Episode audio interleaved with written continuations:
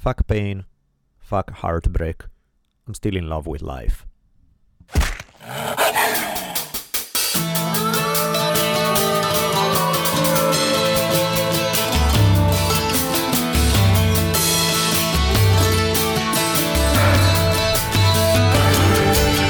the multicultural headquarters of the future capital of the free thinking states of America known as Los Angeles, this is the Drunken Taoist Podcast. Tonight, it's interview time again with trainer, acupuncturist, martial artist, and kettlebell master Dr. Mark Cheng as we focus on the amazing way 20 years can fly past, never confusing enthusiasm with intelligence, what puts Dr. Cheng's taint in a fucking twist, and how much spin, velocity, height, and force he could drop someone into the ground with.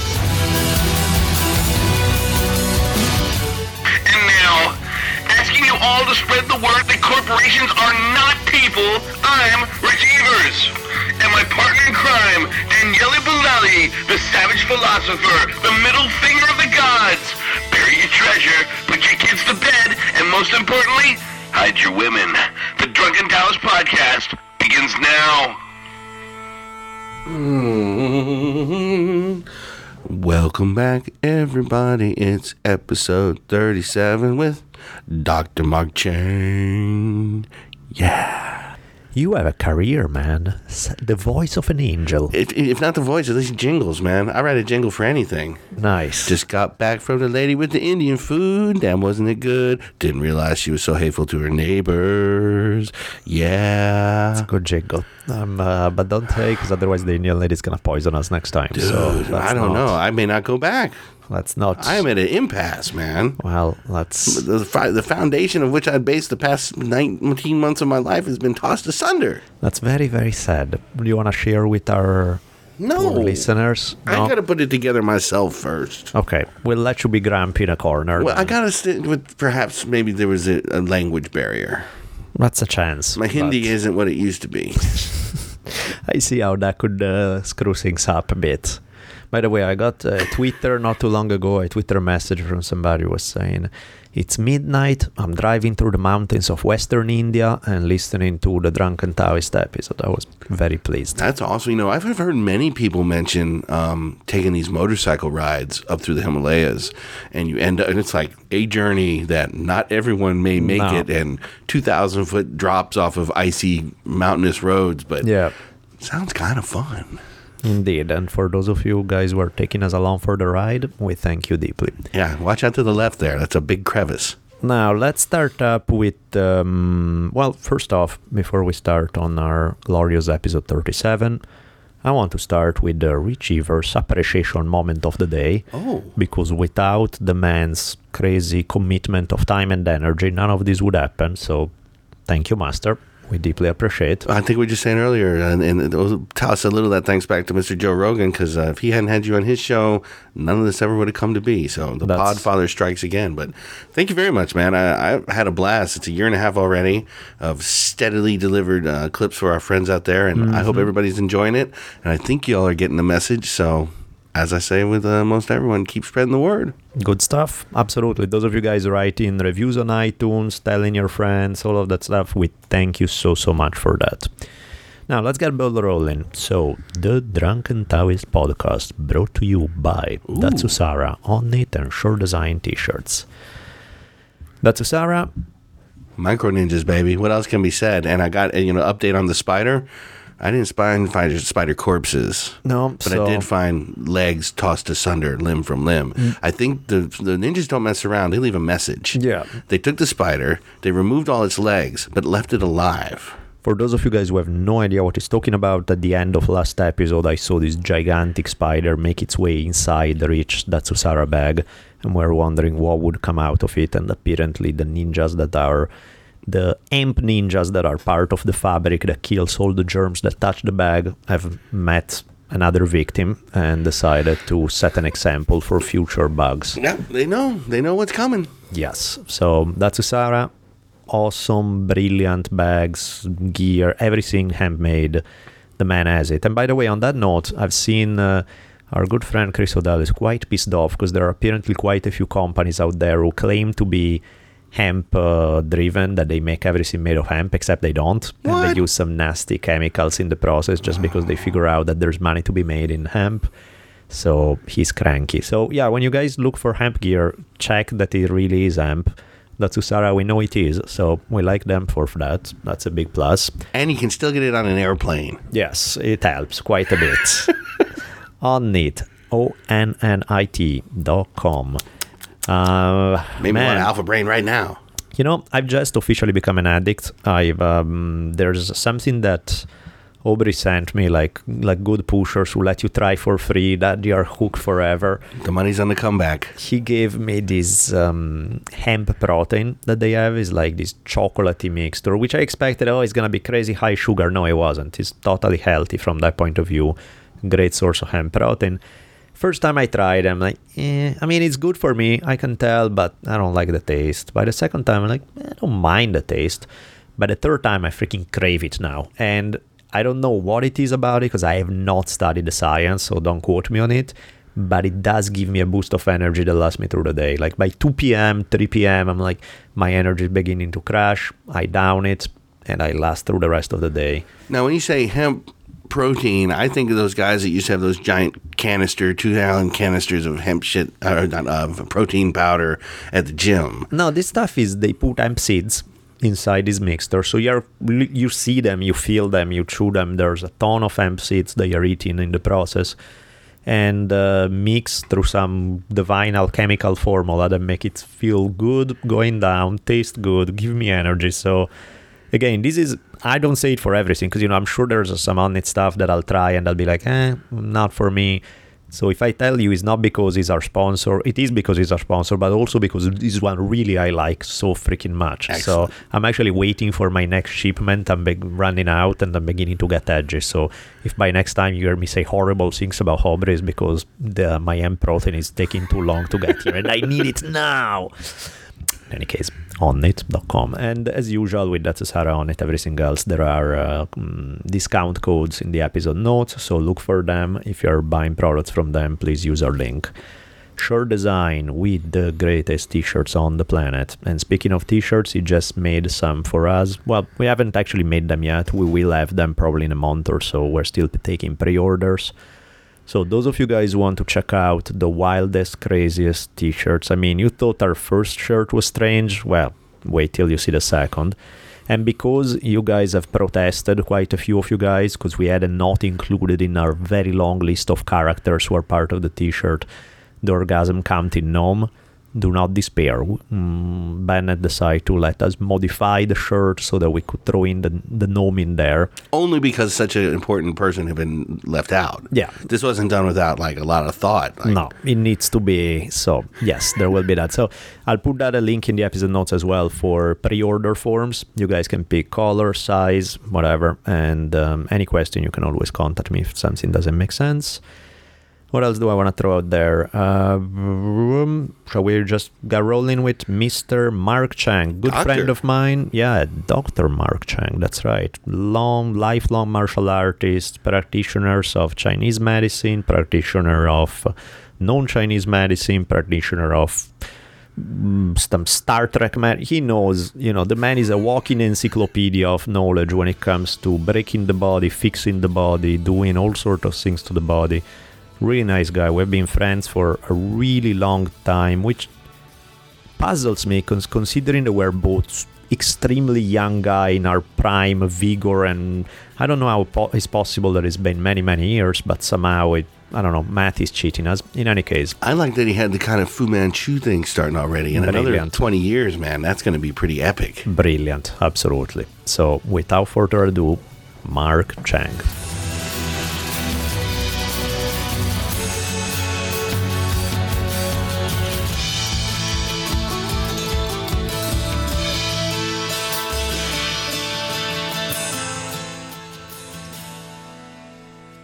Mr. Mark Cheng here with us, straight from a plane and from LAX to the studio in about 0.2 seconds. Very welcome, Glad to be here, Professor. Professor. That's right. Cool, man. So, what have you been up to in this uh, on- in on this trip? Just running around like a Chinaman with a burning rickshaw. That sound like fun. It's been intense. Um, yeah, I just got back from Canada, like we were talking earlier. Sorry, time out. Those of you guys who are beginning to scream racism, you guys are not seeing him, but he's the genuine article. He's not making fun of some other people. For sure. Um, so yeah, as we were saying earlier, I just got back from Canada on Monday, um, where I was working on a on a project uh, for physical therapy related stuff, uh, and then just Friday, I, I took a quick trip up to San Francisco to hear my mentor, Gray Cook, um, who's a, definitely a legend in the sports performance and physical therapy world, um, speak w- along with Dr. Stu McGill, um, who's one of the world's top spinal biomechanists. Um, so the two of them were getting together to powwow on uh, some ideas for better training, better diagnostics, things like that, um, and better practices for the for the medical field in general. Um, so I got to hear them speak um, all day yesterday, and just got back this morning. serious science, man. There's Wow. some serious science going on. Tell for those of you who haven't, how long have I known you now? Long. I, I was thinking it's been it's almost, actually not almost, it's twenty years. Jesus. Wow. That's always a surprise when that chunk drops out and 20 years have gone by. Dude, like there Damn, are y'all times, are old. there are times when I look in the mirror and see the gray and go, "Oh shit, really?" Yeah.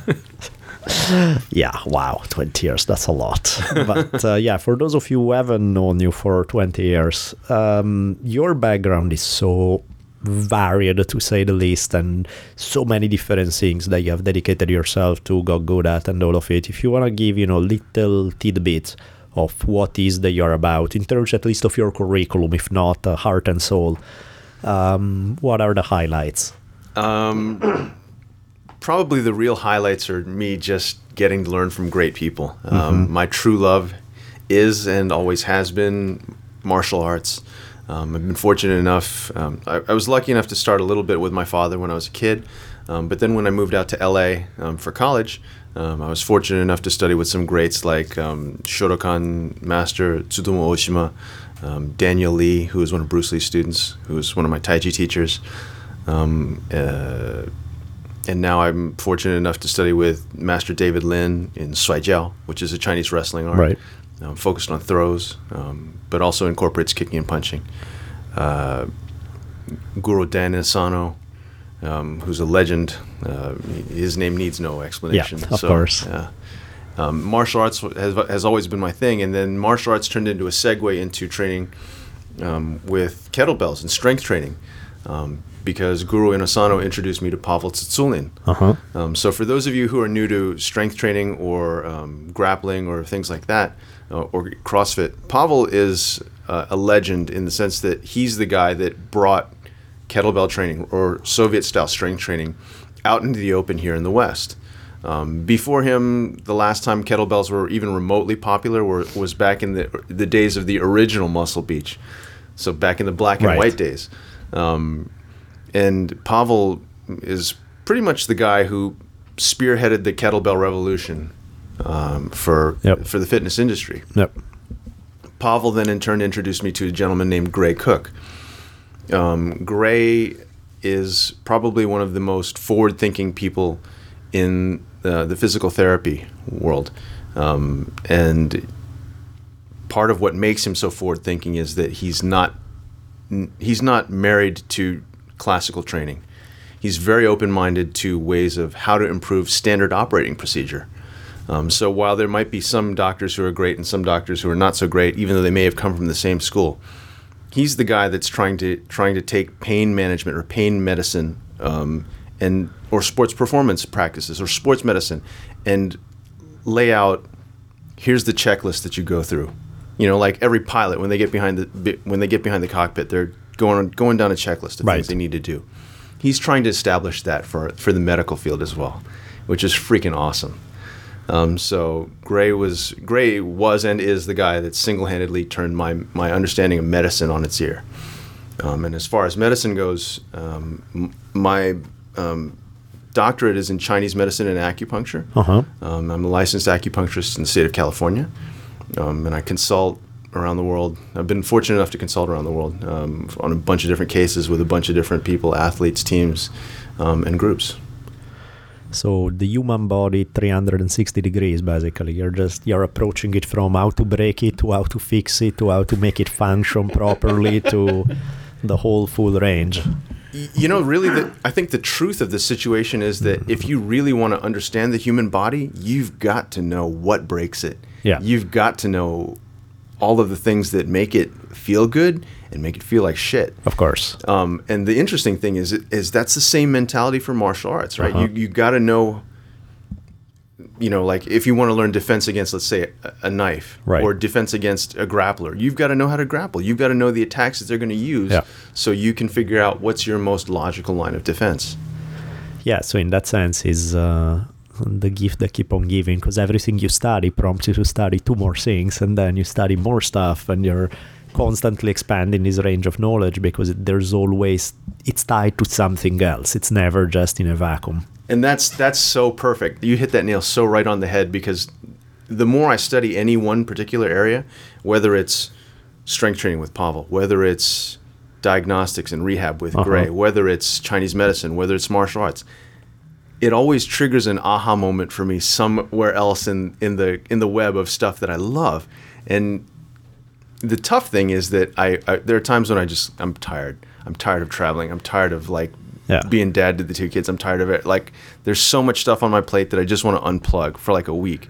And then someone will shoot me an email or someone will make a post on Facebook or someone will say a little something uh, or one of my mentors might shoot me a text and it just gets me so excited that I just can't I can't stop. Right. And that puts some more fuel in and ready to go. Yeah. There we go. No, that sounds great. Absolutely. Did um what else do I want to throw at you on this? So now you're working on as far as your because you know your interest goes in so many different well, so many different direction and not at the same time because they're all tied together to some degree. But obviously from a specialistic standpoint it looks like you are putting at least four different coats on, if not even more. Um, how do you how do your days slash weeks go in terms of what is that you're dedicating your time and energy for in terms of personal pleasure and just training for yourself how much is it for you know what you do for a living how much you know what's the what's the balance for you right now It's a tough balance, and the balance is always in flux. I think, especially since the, the arrival of, of my second child, Uh-huh. that you know all of the things that they tell you about how two kids is not two times more work. It's like Exponential. exactly that's Right. it's that's the perfect word for it. I, I feel like we were starting to get a good sort of balance with one, and then as soon as number two popped up, it was I, I just you know you, you ever been surfing and you get sucked under into like an undertow and you're just kind of wondering where the where's the surface like you just see a blur of light Right. that's kind of where i am right now as far as trying to figure out i'll be honest you know i'm i'll for the, i'll be the first person to throw myself under the bus um, and the so sale of condoms and contraceptives have just gone out thanks to this conversation so yeah and i'm sure i'm sure there's some guys out there that are going to hurt their rotator cuffs uh, you know with a little bit of that that self-love action going on Right. But hey more business all good Um, but yeah, I, I think as far as balance goes, for me, work is cool because it's it. There's I derive pleasure from the work. Sure. For me, when I get to uh, see results in my patients that other doctors don't get, or when I get to see results in patients that you know, even let's say I've been struggling with the same persons for a while, and all of a sudden there's a breakthrough because I changed a paradigm in my head, or or just Right. looked at something a different way, or tried a different approach. It's a thrill. It's Of course. dude. It is such a rush. Um, it's like grappling with someone that you've been trying to figure out how to beat, and then all of a sudden, just out of nowhere, you tap them, right and it, it's the feeling is magic. Um, so yeah, I mean, work is work is certainly work. You know, whether I'm working with an athlete to help them rehab or prehab them, um, whether I'm working with someone that say that's like ni- in their 90s and just been through multiple surgeries and just trying to help them manage pain, Right. in a drug free situ- in a like a drug free manner without having to get them, you know, on on pain medications and stuff like that. These are the things that that I do professionally, and they and okay, they pay the bills, which is great. Um, By the way, how? So it's a combination of you know structural things with you still working on acupuncture as well and uh, herbs and the whole deal, or is it primarily a structural movement kind of thing and rehabbing in terms of exercises like that? Great question. Um, so, from a Chinese medicine perspective, because Chinese medicine stands on three legs, Uh-huh. right? And for those of you that aren't really familiar with Chinese medicine as practiced here in California, the main three legs um, that Chinese medicine stands on are acupuncture, herbology, Chinese medicine in terms of herbs, um, and then manual medicine, Tuina. Right. Um, the big focus in most of the acupuncture institutions here, as far as teaching, is on acupuncture and herbal medicine, um, as well as some Western diagnostics as well. Um, but my specialty is the manual medicine, Tuina, um, and that's my niche, I- I'd say. Right. Um, but in addition to that niche, rather than just focusing on passive care, meaning Uh-huh. like you're hurting, so come to me, I'll, I'll treat you, make you feel better, and then off you go. Right. I also give homework. So um, now that we've got better ranges of motion when you do X, Y, and Z, now let's teach your body how to control those ranges of motion in X, Y, and Z, Right. so that the body doesn't slip back back back into old patterns so fast. Right. So you know, one of the things that you hear a lot of people talk about, a lot of patients talk about, is parking lot syndrome. Like parking lot syndrome, what the fuck? Right. regardless of what modality, regardless of what means of treatment that doctor uses, whether it's acupuncture, chiro, what have you, like you get treated, you feel good, like oh man, you get up off the ta- treatment table, you're like, oh, I feel awesome. Now I got parking lot. Okay. By the time you get to the parking lot, Yes. you're like, damn, my neck isn't like, oh, I need to, I need to crack Yes. that again. You know, like. So that's parking lots. yes.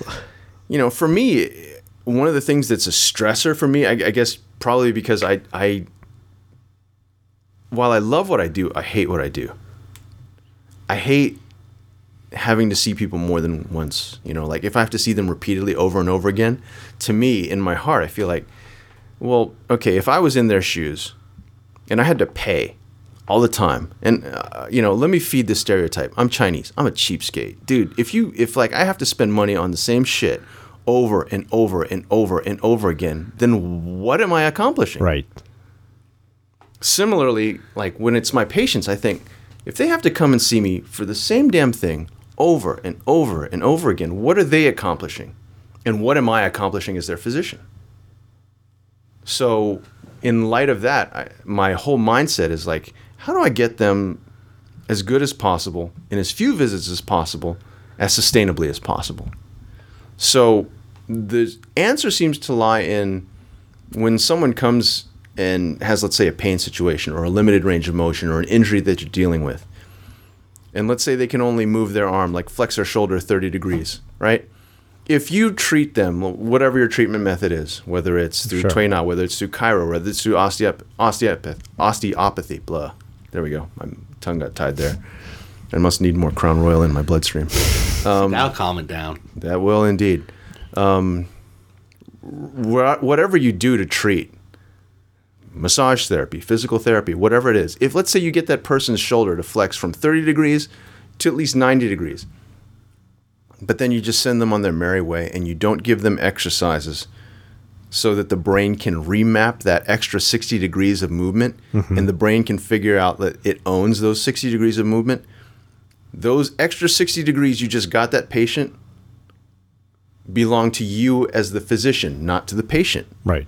Because the patient goes home and then like they the, suddenly like those 90 degrees that they now had starts going back to 30. Right.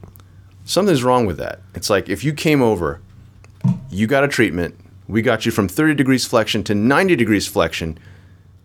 It's my job as your physician, as your primary point of, of, of medical treatment, to help you figure out, to help your nervous system figure out how to own that 90 degrees. Right. So you own it, not me. That sound uh, ambitious, and uh, at the same time, that's exactly what medicine is supposed to be. Which is, I guess, one of the questions in general regarding medicine. There's the stereotype. If you want to go on the somewhat cynical stereotype regarding Western medicine and Chinese medicine, the Western medicine is these guys just push pills to death, and there's you know there are glorified drug dealers who don't really care too much about interconnectedness of the body. It's purely about you have this problem, let me throw you some drugs and be done with it. The stereotype regarding Chinese medicine is ah, it's some voodoo crap. They don't know. It's like she whatever is like ah, forget it you know you got this very both of them there's an element of truth in the sense there are a bunch of charlatans in one sense there are a bunch of charlatans in the other sense and people who just plain and simple don't know what they are doing in both departments there Rich, you were mentioning earlier uh, episode with your wife. Well, just you know, I personally would rather see somebody digging through 700 of those apothecary drawers, putting some crazy combination of uh, healing together than whatever Eli Lilly has kicked out that they're 24 7 trying to sell us. You know, the fact that I have to explain to my daughter what a boner pill is, you know, because she's watching primetime television. Apparently, if you were to land in a spaceship, nobody in this country can get their dick hard, nobody can shit for sure and then everybody else um, has some sort of pulmonary thing because they smoked for 25 years. Right. You know, there's no real mysteries going on. But, and it makes me crazy because I would trust the, the Chinese medicine a thousand times more than I trust this Western stuff. And uh, what we were talking about earlier is my wife had a situation 10 years ago where she went with a pain in her side to her primary care physician left with no diagnosis of that, but some Prozac for her to try out because it was obviously something menstrual that was causing the pain, and if you have some of these, uh, that'll fix it. Well, a year later, it's a uh, ovarian cyst the size of an apple right. that had gone undiagnosed. And I don't know. I know you say you you like a blend of the both, which I, I, love to hear. But stuff like that, I think, makes people crazy and makes people scared. So now we are waving the red flag in front of the bull. Now lift the gate He's a and nice go. bull, though. Mark, go. He's a bull for good. Actually, I mean, really, the truth to me is that no one camp has all the answers For sure. Right. And and the more one camp starts acting like it has all the answers, the more full of shit they are. Right. Um, that every every mentor that I've ever trained with, every every teacher, every professor that I thought was worth their salt, has always broken it down to me and said like, you know, don't don't buy too much into any one paradigm. Of course. You know, be open minded to areas that that whether it's Western or Eastern or or you know Ayurveda, you know the Indian stuff, whether if regardless of, of what form of medicine or diagnosis, if it's reproducible, if it's consistent and it's logical, run with that. Like lower back pain, we were talking about it earlier before we started um, recording, but you know, lower back pain. Geez, okay, what's one of the most common things that's that's plaguing uh, our our culture? You know, America today. Lower back pain. Okay, why? What are some of the things that could feed into lower back pain? Okay, maybe you've got a, a local injury, like an impact trauma in the lower back, right? That's a contact trauma, meaning like you threw a knee into my back while we were sparring. Sure. Okay, now that hurts. Um, maybe it's a strain, meaning like I tried to lift, like I tried to I tried to shoot in for a double leg, I missed it, I hurt my lower back. Maybe my quads are so tight that they're- that my quads and my hip flexors are actually pulling on my lumbar spine. Maybe I maybe I have a disc bulge from some other trauma, whether it's from jumping, regardless of what Right. who knows. Maybe my ankle is locked up. So now all of the muscles and all the all of this all the joints up the kinetic chain on one side are compensating compensating. Maybe it's um, a metastasis from prostate cancer.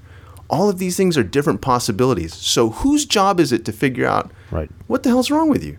It's the it's the physicians, and that's why differential diagnosis is so important. But the problem is that most doctors or most physicians or most healthcare professionals, regardless of what, what they're whether they're an LAC, PhD, MD, DO, DC, whatever their designation is, people are trained to see what they're trained to see. And until you've seen a bunch of different things, until you've been taught, like, dude, like, this fatigue could be chemical, this fatigue could be emotional, this fatigue could be structural, this fatigue could be whatever. I mean, you've got to be able to look at a single problem and instead of going, okay, fatigue, that's a disease. No, dumbass, that's a symptom. Lower back pain is a symptom. Right. But for insurance purposes, like if you look at insurance coding, it's classified as as a as a legitimate diagnosis. Oh, they have lumbago, lower back pain. Dude, like this is this I- is one of the things that comes about because of the. I, I, in my mind, I mean, I, again, I'm not completely schooled on, as far as the whole history on things, but I uh, my suspicion is this is this came about. The situation came about because of insurance Right.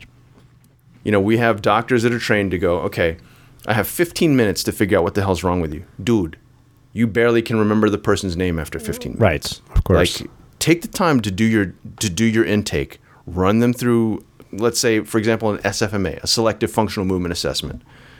Put them through those seven movements, figure out what's going on with them. Like at least be able to point to some things that in a neuromuscular sense this is what's causing this may this may be what's causing pain. And if your treatment doesn't work, something's not right. Right. For example, the the the the vignette that my doc, that my um, my teacher Gray Cook always talks about. He goes, he had a guy that had this really wicked shoulder pain. It was going on for a long, long time. Uh, came to Gray. Gray ran him through the assessment, and, and something wasn't right. Um, and so uh, he goes, you know, this this is this something's not adding up. Turned out he was he had an, he had some sort of aneurysm going on in his heart, um, and next thing you know, he was in surgery. Because of that, something's not adding up here. Knowing to refer to a specialist, right. he just saved the guy's life. Yeah. That's huge. Yeah, that is huge. Yeah, because that's a typical thing that drives you nuts is when uh, you go in for something and then you go back. Because like the diagnosis is the diagnosis is a fancy term for saying what I said when I walked in, which is something hurts, and you're telling me, yeah, that that's not telling me anything. It's like why does something hurt? What is that's causing that? That would be the diagnosis. Otherwise, that's not a diagnosis. That's you repeating what I just told to you, which is not really helping me a whole lot. And that's why I hate the term arthritis too. It's like arthritis. What is that? Inflammation of the joint, joint pain. Well, no shit. Tell me something I don't know. Right. Like why does it hurt? Yeah. How did it hurt? Oh, well, you just um you're just getting old. That's not acceptable. Right. That's not an acceptable answer. If you're like 85, 90, 95 years old, um, and you you pushed yourself hard every day, okay, yeah, there's some wear and tear on the joint. Um, if you have had lots of injuries that were poorly maintained, or you've had a bunch of surgeries and we're not exactly working with quote unquote God's anatomy anymore, Right. then okay. But you know, for the for let's say the average age in America, a lot of the pains that we're suffering right now, we should not be suffering. Right. And there there actually there actually are interventions that we should be more well schooled on and know better about uh, that don't involve medications, that don't involve crazy like necessarily needles or, or shots or Right. acupuncture or hard manipulations. Like what? Like what are you thinking? Like what are the main uh, a problems slash and then solutions to those problems? Wow. Okay, so you know, if you Google lower crossed syndrome or upper crossed syndrome, you'll find uh, papers uh, from, uh, uh, I believe he was Czech, um, doctor named Vladimir Janda. Um, and Dr. Janda talked about these as as um, problems in our movement that come about because of of, of uh, our lifestyle. Right. For example, we sit a lot.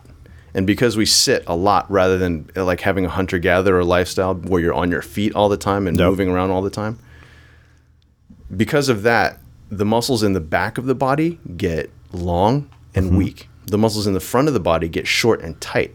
So when we then try and stand up, like imagine if you've been, and I'm sure almost all of you guys that are listening have had this at some point in your life, in your life or another, where you go to you go to stand up or go to walk after sitting for a long time, and it takes you a few steps before you can actually stand and walk totally upright. You know what I mean? Like the first couple steps, you're walking like you're, you know, you're someone should really hand you a cane or something, right? I just refer to that as going through my evolutionary steps as I finally straighten up. You get about the third step, you're actually Homo sapien by then. There you go the evolution of rich. We're gonna make that into a into a hoodie. Hey. I'm sorry, I was just imagining how awesome that would be. That would be dope. I would buy one. What you said about insurance has me so riled up now that I haven't been before, but it's the truth, man. It's somewhere along the way the Hippocratic Oath got kicked to the side. And I don't blame the doctors for it for the most part. Um, because that's not where all that research and development money is going to this vacuous hole that, that they feel like isn't deserved. But somewhere along the, along the way, the healers stopped being the healers just to heal, and it seems like everything turned to shit right after it. It's got to it got to be depressing.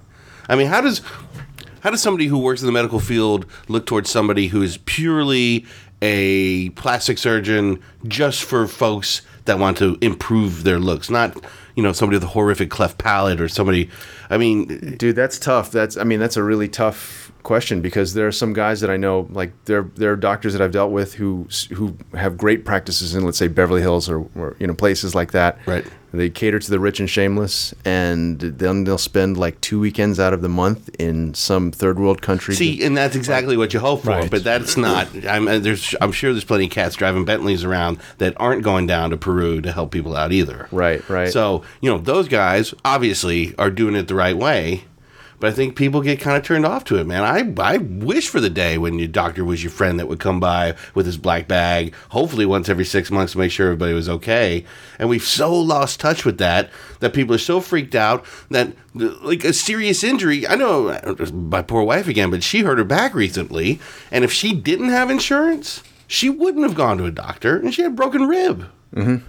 And there's so many people in this country that that situation now that it's almost terrifying. The fact that Doctors Without Borders had to turn people away at, at the forum a couple years back because there was too many people desperate to get a tooth looked at, desperate to get maybe some glasses that worked. Why does my why does my shoulder not work anymore? You know, Right.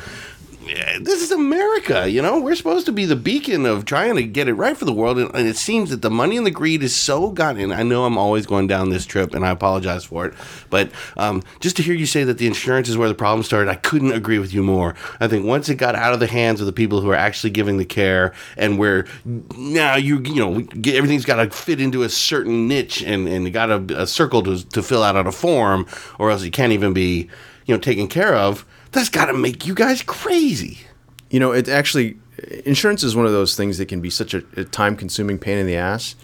Uh, from the standpoint of the medical professional, I mean, like Sure. it certainly is from the standpoint of the general public. I mean, I know for myself with the Affordable Care Act, you know, trying to trying to get enrolled and get coverage is, is you know, on the user end has been a pain in the ass, and and I understand that. I mean, I understand that there's there's there's going to be hassles with that, but um, man, I mean, like on on the end of the doctors, insurance asks you like, okay, well, what do you diagnose them with? Oh well, when you and let's say you check off something like uh, a, a different diagnosis other than what they happen to pay for, then they then they then they return your your thing and say like, no, no, we're not going to pay for that, or we're going to pay less for that. But we pay a lot for lower back pain. Lower back pain doesn't tell you shit you know really what's the diagnosis? You're telling me you're telling me that i can only diagnose that this person has these symptoms? Is that what you're saying? So Right. in, in that sense it's really frustrating. Um, and if you don't want to play the game the, the way insurance wants you to play the game it can be very very frustrating. I, I can tell you for me personally um, it got to the point where in my own private practice um, I, I just i just told people straight up like i'm i'm going to give you the best care i can possibly give you um, but I'm not going to deal around, deal with insurance in any way, shape, or form anymore because it's just like I'm tired of playing the games where your insurance company calls me, or your insurance company faxes me, or your insurance company emails me, or, or mails me all these letters, or mails me all this stuff, and tells me even like I've be, I've even gotten messages from uh, insurance companies asking me to change my diagnosis, and that's insurance fraud. Wow. Oh, we don't pay for this, but we'll pay for that. Did you do? But I didn't do that. So what do you want me to do? See, that's just so Yeah. criminal, man. But I mean, I- the true crime is it's taking you away from from doing what you should be doing. You know, any any moment wasted filling out some form for some asshole who doesn't care about anything other than cutting their bottom line, and then taking that away from your patients, that's evil. Yep. And and and for me, it's like if I have to to spend time doing that stuff unpaid, and then fight tooth and nail for Yeah. like a, a percentage of the shit that I'd normally charge, forget it. And Right. and what's interesting is that patients of mine, even who are not, let's say, the LA shishi frou frou, like I make tons of discretionary cash types, people who are regular folk, who are you know even college kids, have done the math and realized like, wait a minute, the amount of time that I'd have to spend with missed classes plus trying to get my notes plus doctor visits plus this and that. And when they do the math as far as like how much stuff they have to miss how many work hours they have to miss um, just to be able to go to, to someone that accepts their insurance eh, who may or may not get them the results versus paying like the quote unquote retail price. Like even they're even they're trying to make appointments now. Right. It's So- tough all the way around, and you know, don't get me wrong. I know that the malpractice insurance and that sort of is a huge part of it as well. That uh, you know, kind of the opposite side of the coin that you have to protect yourself against that because of the litigious nature of, the same assholes you were just trying to heal. So it is a real conundrum. I just don't want that to be left out. Somebody, well, you know, the doctor's got to cover their own ass, and absolutely you do. It's just there's got to be a sweet spot in the middle where lawyers aren't getting paid, insurance companies aren't getting paid just the doctors are getting paid to do the healing that they that's their calling. You, you know the beauty of it is though that it, that I think as social media is around more and more, when people have a good experience with a doctor, they tell their friends. They put that Right. they put that doctor like they they let people know like man you know you, all right certainly there are certain things that you don't broadcast like oh yeah you know I had a I got this fungus it just won't go away. and I have this itch that you know I, I went to see my doctor about that itch and uh, no but all that joking aside I mean uh, you know when people have a good experience with a doctor or with a medical facility what amazes me is how many times people will will just like shout that out on on social media like you'd be on Facebook or Twitter like you know thanks to Dr. Perkins or whatever like thank you for you know fig- helping my mom blah blah blah blah blah like we really appreciated X Y and Z Right. so social media is an awesome force for creating that change and, and for rewarding those doctors that go Yep. that extra mile. Um, and for those doctors that are that are twits, you know, silence is sometimes the, the your worst enemy because you know you should learn from that. If if your patients are shouting you out regularly on social media, engage them, thank them, reward them Yep. you know but if if you're not noticing that or if you don't care you should care Yeah. Yeah, big time. So thank you, Dr. Mark Cheng, that now I no longer need Viagra for the rest of my life. That's very, very, very sweet. I can't believe I. yeah. Yeah make friends with pamela again I don't know. I think our whole society is broken. That they they they've they fed us fear for the past twenty five years, and we've believed every bit of it. You know what? uh, Honestly, though, I, I swear to God, it just insurance. I, I like. I'm one of those guys that likes to give people the benefit of the doubt, sure. and so considering how many fucking people we got to take care of and how automated we we're trying to make the system. How, let me rephrase that. How automated we're trying to make a system that should not be automated. for sure. in, insurance is doing what it can. I mean, it, it- the, the only downside is that I mean, it, in doing what it can, it's fucking a lot of shit up. Um, like I think the changes that they've made recently are pretty epic. I mean, the, the no pre-existing condition is unbelievable. that the is fact tits. that they pulled that, is wall down. Totally tits, and let me tell you why. As as a as a as a teacher, as an instructor, as a as a as a um, medical professional who's had patients with cancer, young patients, like fucking like one of them that dri- that just like had had me in the worst stress for the longest time. One of my patients, young mom with cancer, denied coverage all over the place. Yeah, or just like the only coverages that she were, were getting, was getting offered were exorbitant. Yeah. and it's like, dude, this is a tax-paying, hardworking, good person who's like, you know, is who's not uneducated. No, who's it's her time for the chips to go her way when she needs it the most. yeah, and it's like, how in the fuck can she have? I mean, like, she can't work because she's she's got to you know handle not only her chemo and everything else and her her um, you know radiation treatments and everything else, and then now now like you're going to charge her the the same rates. As, I mean, like double the rates that you charge some some Wall Street bigwig. Yeah, How fucked is that? it's criminal, man. That's where. Criminal is the right word. as as much as I don't, because uh, as you could probably tell, I'm a single parent person. I think that's the way it should go. I grew up in the army. You didn't pay for anything. Mm-hmm. If you got sick, you took the hospital. Now, actually, they were usually hoping for something catastrophic, so somebody could practice putting bones back together Mm-hmm. or something that would be more battlefield. But no, they happily did everything. Everything was taken care of. Mm-hmm. And so when you get out to the real world and everything's not taken care of, and you see how people, like the example you just gave, I don't know how it got this bad. Are people that greedy? I mean, It, it, they, they are that greedy, and the thing is that like if you this is I, I, I need to again this is just speculation on my part, but from what I understand from people that saw the original Obamacare the plan. plan, nothing at all like what we got now. I'm sure it because wasn't. the from what I understand, the way the way um, a lot of Tea Party legislators legislators tried to like pork barrel stuff in, like saying that well, okay, we'll give you a little bit of that, but we want this too. Yeah. and it ends up making the situation so completely complicated. yeah, and- it just and, made uh, it all worse. Yeah, I mean that's exactly what it did. It made Well, it's funny. The straight up Romney plan, which was the basis for the Massachusetts plan, was 85% of their model. Mm-hmm. Didn't have all that shit in there. You know, it was really about, I don't know. I don't know how you fix it, man. I think until everybody realizes that, I think uh, medical care is a right as a citizen of this country. You know, and whatever it takes to fix you, even if it's expensive, we're all in the same boat. We until we learn to take care of each other, and I would expand it out to the whole world personally. But that's the you know commie socialist asshole that I am. No, but, Rich, until we take so care of each because, other, dude. You know what? Like, people bitch about this shit all the time, and I'd love to put I'd love to put people on blast during the podcast, but at the same time too, I don't want to generate hate mail. Um, we're good at that.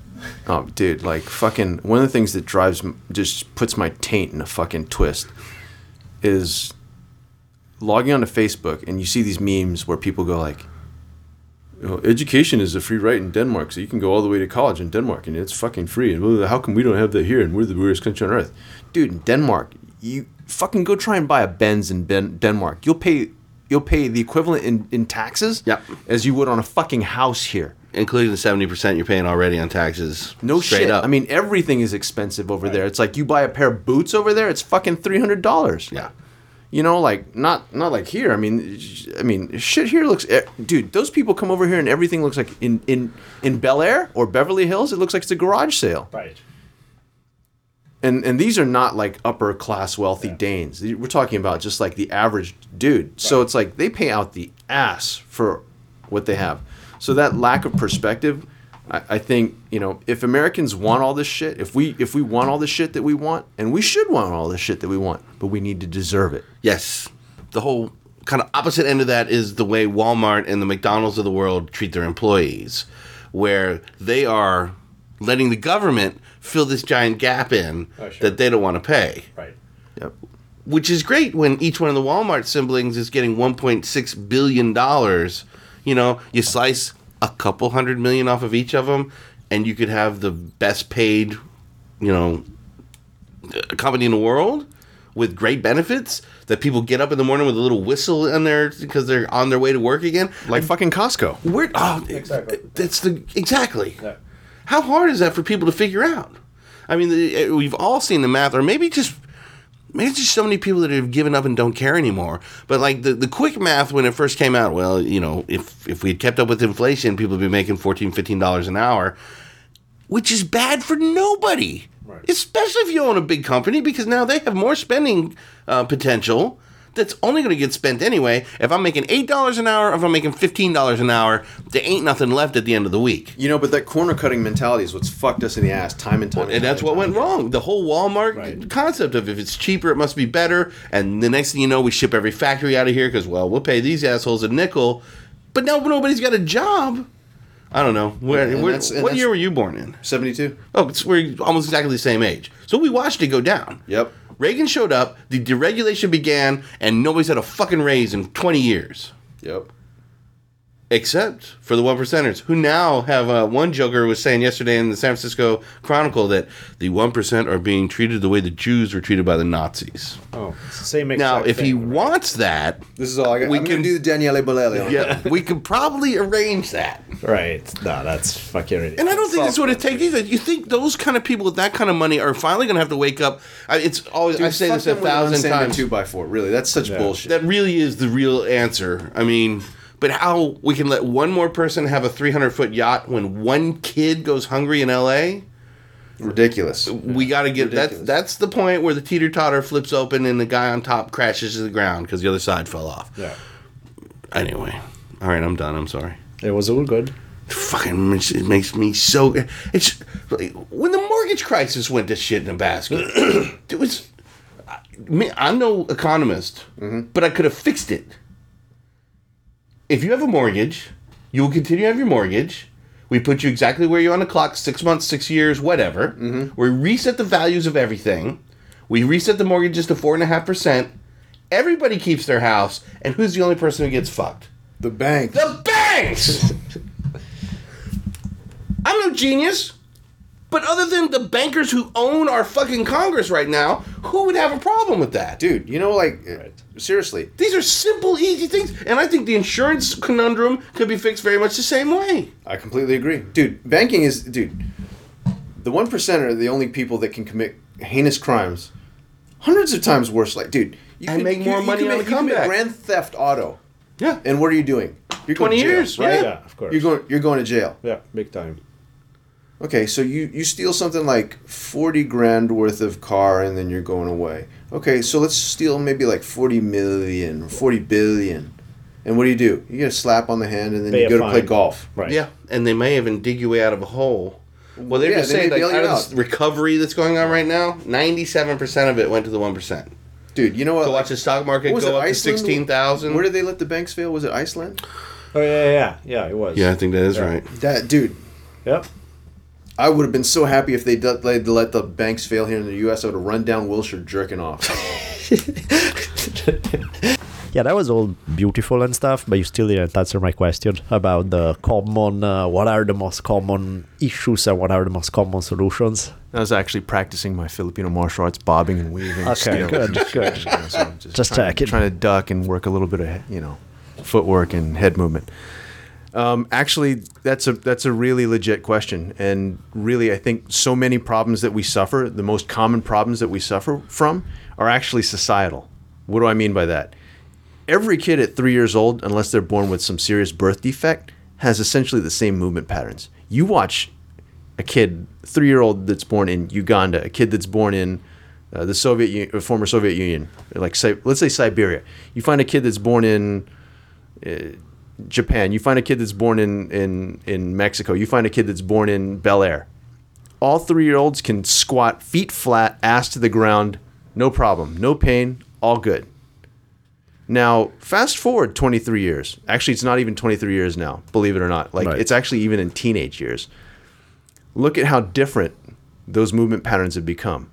Like, physical education here in the States, the quote unquote greatest country on, the, on earth, man, like the movement patterns from, from the standpoint of someone that studies movement and how movement should improve or degrade over time with, with certain injuries or certain diseases, it would, it would sicken you if you saw what used to be the, um, for example, the U.S. Army. The shooting platform that they used to have people shoot from in the 50s was just a deep squat.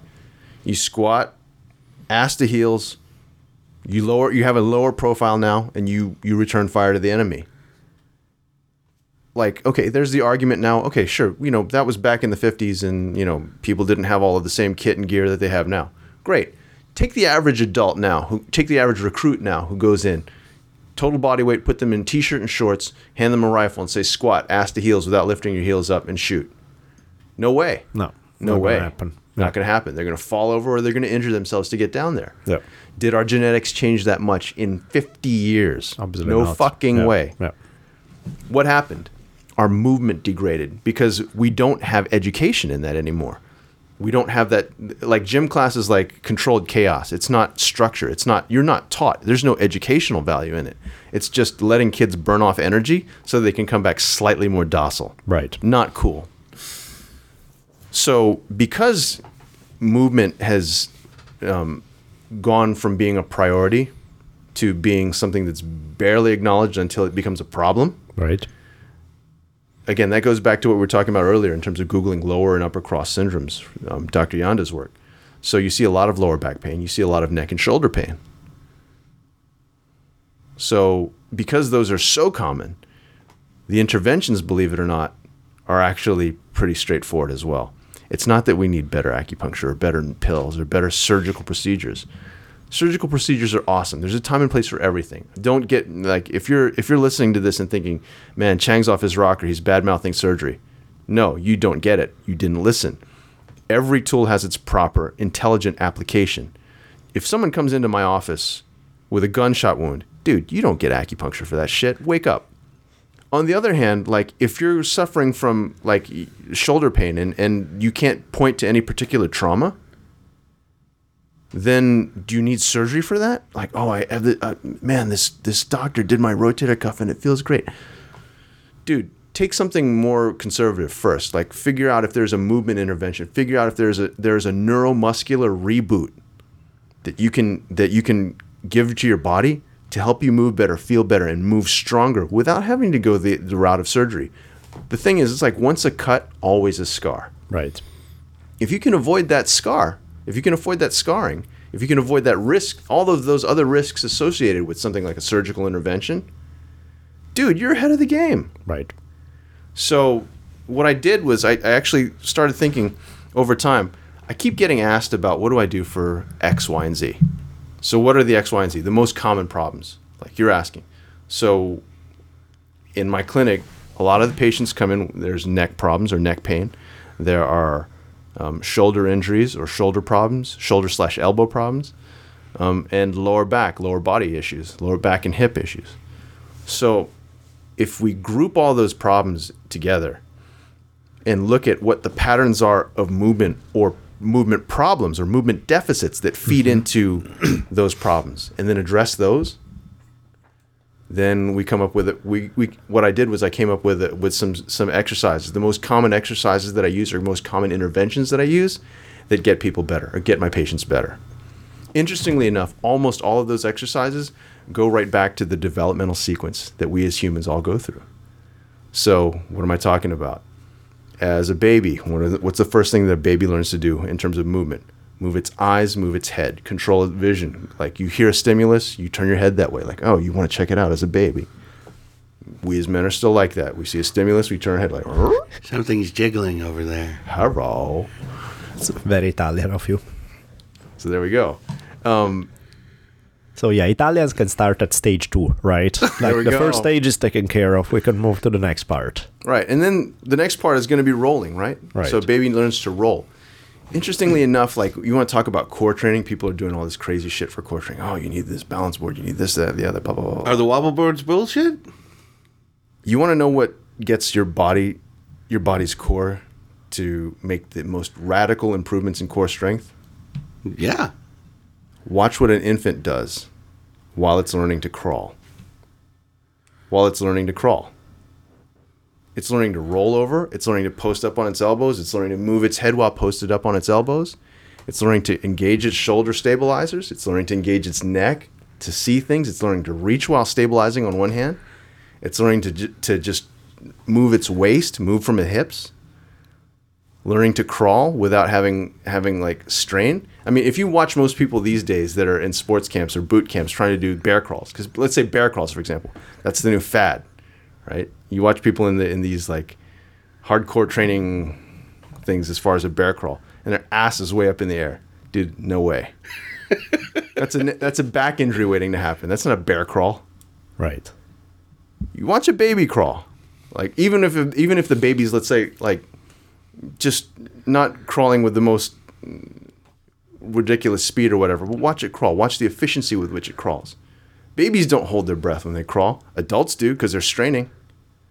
Now, here's the thing. When you're holding your breath while exercising, you are, you are subjecting your body to additional stress. What does stress do? It causes a stress reaction. So you have a stress cascade of hormone, or stress hormone cascade, like cortisol. Cortisol, okay, that's great when you're like running away from a saber-toothed tiger and shit. Every time I've done that, yeah, cortisol helps me. Yes. Fucking gotta have it. Um, but when you're training, when you're exercising in ways that should be building up your body, not tearing it down, why would you want it, a sudden dump of cortisol or a stress hormone into your bloodstream? That makes no sense. You know, so what happens? These people work out hard, they spend time in the gym, and then they're still not losing their pounds. If anything, like they're starting to notice, you know, just more fatigue, you know, a little bit of extra pounds or a little bit of extra flab in places that they've been really struggling hard, trying to clean diet up, this, that, and the other, and it's still not coming off. Why? Maybe the movement needs to be addressed in a cleaner fashion. And so what we did was I, I actually partnered. I was fortunate enough to partner with a Movement Education Group um, and uh, put together a DVD um, called Prehab Rehab 101. So this prehab thing, people are going, prehab, did he stutter? No, no. I didn't say rehab and then like like the time before that. Trust me, my English is very good. Um, so prehab is a special kind of training that you use to strengthen the body before it hits the fan. So, what can we do? What are the best practices in training that we can do to increase our durability? What's why is durability so important? Dude, it's simple. Like, would you want a car that's like a Yugo? You you you hit the brakes hard and then like the front bumper comes flying off? No, of course not. Do you want to train your body in that same way? Do you want to train your body in such a same way where like you go out for a jog and the next thing you know you're crippled? I'm exaggerating a little bit, but you know, really, like, do you want your knees to be that fragile? Do you want your lower back to be that fragile? Do you want your neck Right. and shoulders to be that fragile? No. So if we can put together best practices to retrain the body, to fire the core in an intelligent fashion, not just a tight core, but a functional core. If we can get the, the skeleton to line up in ways or, or reline up in ways that are going to be more efficient and more powerful, why not? Um, so with the Prehab Rehab 101 DVD, I, I, what I did was I put together some of the basic exercise progressions that people can use to help improve that durability for their body. When's that coming out? It's supposed to drop, I think, at the end of the month. I, I got to double check with um, the production company, um, but should be available. Um, By the time we air this episode, it should be out plenty. So we'll put uh, usually you know a few days before we release, we'll put together the episode notes. So I'll, by then, I'm sure you'll have the link and stuff, and we can put it in the episode notes where where you guys can find it. But on that note, beside the showering you in gold for all the good uh, money that's gonna be flowing in thanks to this brilliant plan, you just put yourself out of a job because now everybody's just gonna flow, uh, follow the DVD and you never see a patient again. funny that you said that, dude. Like I always tell my patients, like if I if I do my job correctly, I have the shittiest business plan on earth. Here's why. The more times I see you, the more money I make off you. So it would be in my best interest to see you more and more and more and more. Right. But I can't live with that. Right. Just the thought of that bugs me shitless. So my whole thing is like I need to be better at what I do so that I get to see you less and get you better results. So you can go and live a better life and I don't need to see you again. And instead of seeing you in my office, I can see you at the bar and you can buy me drinks. Right. Ah. Which sounds like an excellent plan. Yes. Are the are the kettlebells included in the prehab rehab stuff? I, I believe I did show some kettlebell exercises, but the thing with kettlebells in general is like the the thing that uh, seems to have grabbed the attention of the public when they see kettlebells or really fancy exercises or, or you know hardcore ballistics. Really, for the prehab rehab stuff, the simplest stuff is the stuff that's like really badass. Like okay, doing kettlebell snatches or Turkish get up or this that and the other. Okay, all of those are cool, but just like taking a course in college. If you want to take an upper division course and you beg and you plead and you whine to the professor and you just, okay, okay, just to shut your ass up, he lets you in and signs your waiver, but you didn't fulfill the prereqs, you're going to have to work three, four, five times as hard as everyone else, do more reading, just to keep your nose above water. And what if we could just take it such that you you spend a little bit more time on the prereqs, make those prereqs even easier and more methodically taught, such that you can jump to the advanced stuff afterwards or the upper division stuff afterwards, have a better time doing it, spend less energy doing those lifts, be less likely for injury during those lifts, and you know have better performance. It's like you, you get more strength with less effort and you get hurt less often. I mean, that really shouldn't be a hard sell. No, that makes perfect sense. I think I was really wondering because you said that they were here in the 50s and it all kind of went away. It was something that went down? Did uh, barbells the, rule the roost all of a sudden? Or I don't think it's an issue of the tools. I mean, like the tools, whether you're using kettlebells, whether you're using an Oli bar, whether you're using whatever. I mean, even body weight training. It's how society's changed and the focus on keeping kids sitting the whole time and how we, you know, even how we let kids exercise or don't let kids exercise.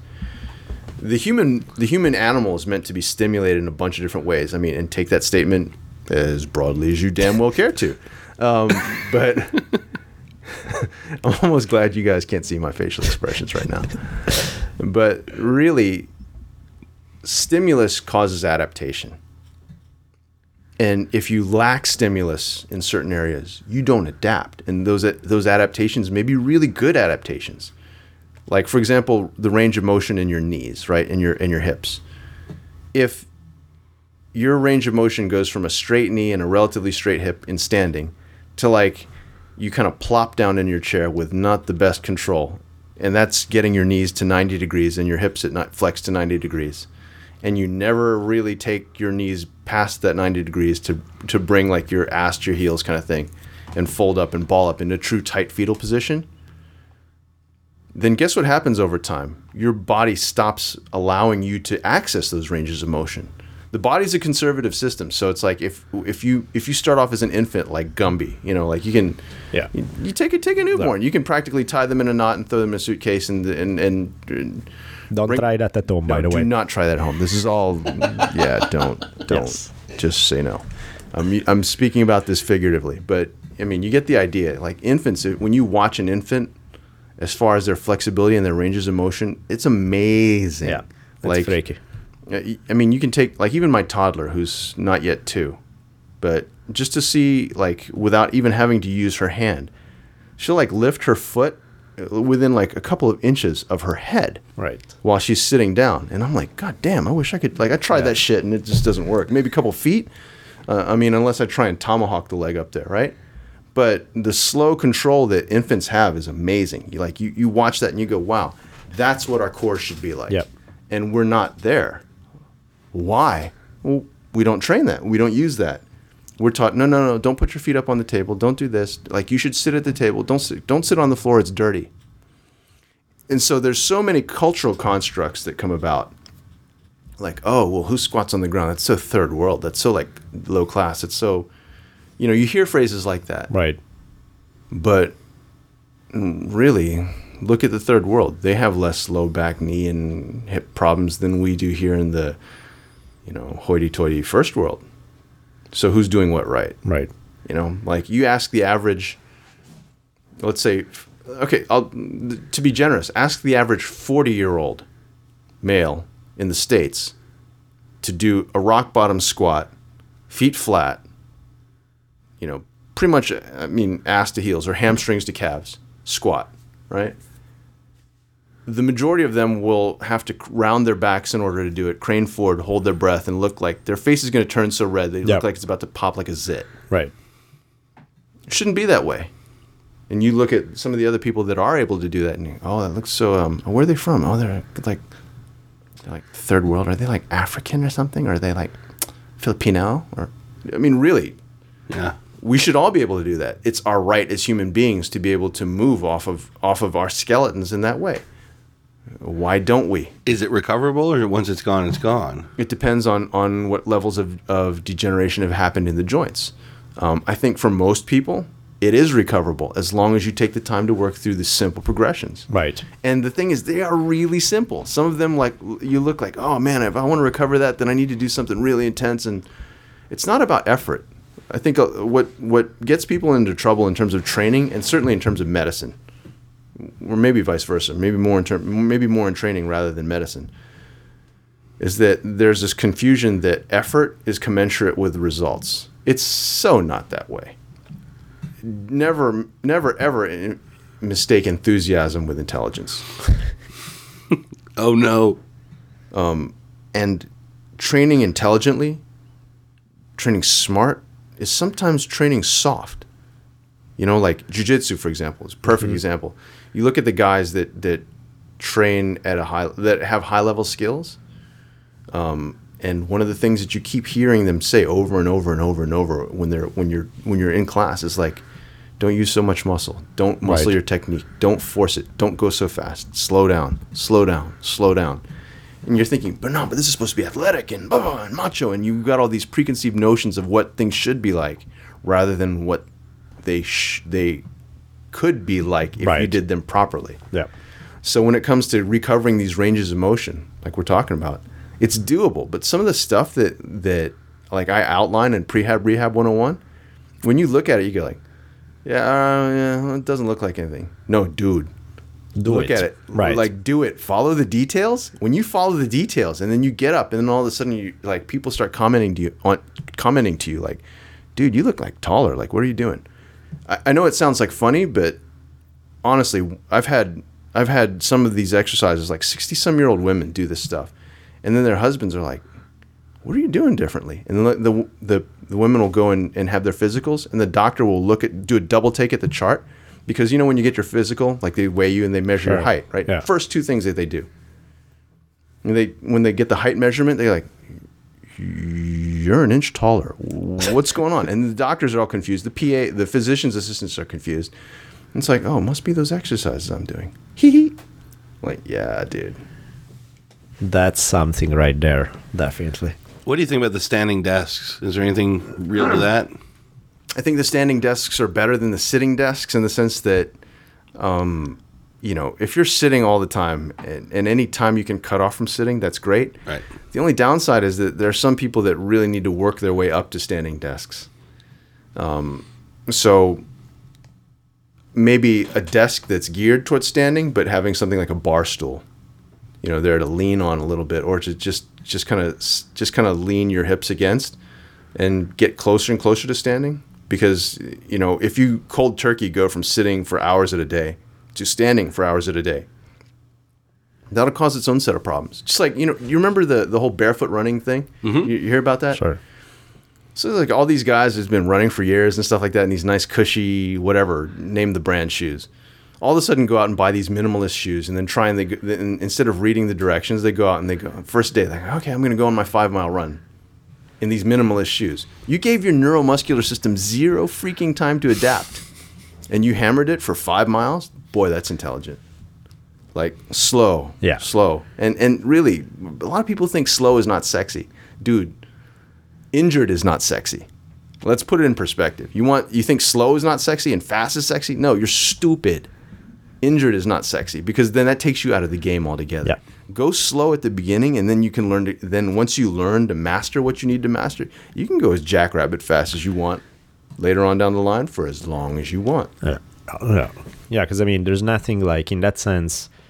Training smart allows you to be training for every day of your life. Training hardcore, go for it right now. Yeah, then you're injured and you don't train for the next six months. It's like, well, was it worth it? You know, at the end of the day, you're actually spending less time training that way, but you get this macho rush that just an illusion at the end of the day. That that's a perfect that's a perfect way of putting it. You know, like uh, one of the things that I heard from um, Roy Harris, um, jiu-jitsu, Jiu-jitsu, teacher, yeah. um, was if you're training jiu-jitsu and you're so injured from your jiu-jitsu that you can't even pick up your kids, you're doing something wrong in your jiu-jitsu. Yeah.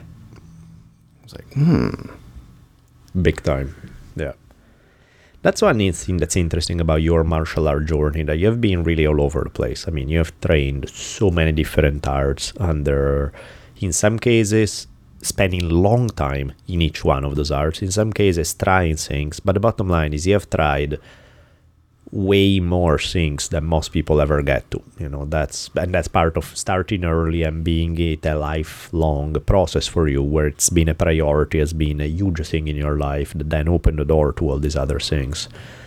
The um, where are you at now? What kind of training are you doing these days? Uh, I spend probably the majority of my time, like actual martial arts training time, in, Yeah. in uh, in Inosanto Kali. okay Um, I think the Filipino martial arts. A lot of a lot of people look at Kali and think it's just stick and knife. no not at all And it's so not Right. it. I yeah. mean, it, Kali is is a blanket term for all of the skills that fall under Filipino martial arts. So whether that's empty hand work, whether that's uh, grappling, whether that's takedowns, whether that's um, short stick, long stick, knife, sword, long spear, what have you, projectile weapons, um, all of that is Kali. Um, and so the more time I get to spend you know, training with Guru Inosanto, uh, the more I, I appreciate um, how rich that, that system is, or those systems are. Um, so that's probably where I spend the majority of my time training right now. Um, I'm also investigating Systema um, with Martin Wheeler. right Uh, and I think uh, how Wheeler teaches Systema is just superb. Um, he's one of these guys that can take a system that a lot of people will look at and say, nah, it's, it's bullshit, it's fake, it's whatever. Right. And certainly I, I'm guilty of that too. um, because the systema that I was exposed to, or that I got to see, or that I got to to you know watch or or hear prior to him, I, I wasn't that impressed with. Right. I mean, it's like any system. Who's practicing it? You know, it's like that guy does it. It's one thing. That other one, oh my god, please. There. Um, anything else they are playing with these days in particular, or Um, that's the bulk the, of those your? are, those are the two newer ones. I mean, outside of the Chinese martial arts, um, Chinese martial arts, my, my focus is still on uh, Kun, which is uh, one of the southern styles, Fat Uh-huh. Um, which, as you know, makes up Sansu. right. So Fat Ga is uh, one of the styles I, I totally love. Um, it's headquartered in Honolulu um, under the new Grandmaster Harlan Lee. Um, so I, I train that. I continue to train that, um, and then Shuai Jiao, Chinese wrestling, Yeah. which I, you know I love. I love Chinese wrestling, and I love Shuai Jiao. That's really rare when you think about it. When you think about how cool and how amazing of a martial art it is, and how little it's known in a place where there's every other martial arts on the planet, like US, it's kind of crazy how little there is uh, of qualified Shuai Jiao instruction in the US. I think part of it is because Shuai Jiao, uh, to learn it well, you've got to learn how to fall. Yeah, and taking the falls time and time again gets really hard. I mean, Right. these are not easy falls. You're not being let down. You're being launched. Because the idea of Shuai Jiao is to incapacitate someone with the ground. yeah, Um, and so instead of hitting them with your hands or hitting them with your feet, and while we certainly in Shuai Jiao practice kicking and punching and elbowing and kneeing as well, um, the whole idea is like how how much spin, velocity, height, and, and force can I drop someone into the ground with? Shuai Jiao is not about so much just harmonizing with your opponent in a, in a soft way as much as it is like interrupt what they're doing and take whatever they're doing and immediately spin it in such a way that they hit the ground with maximum force. right.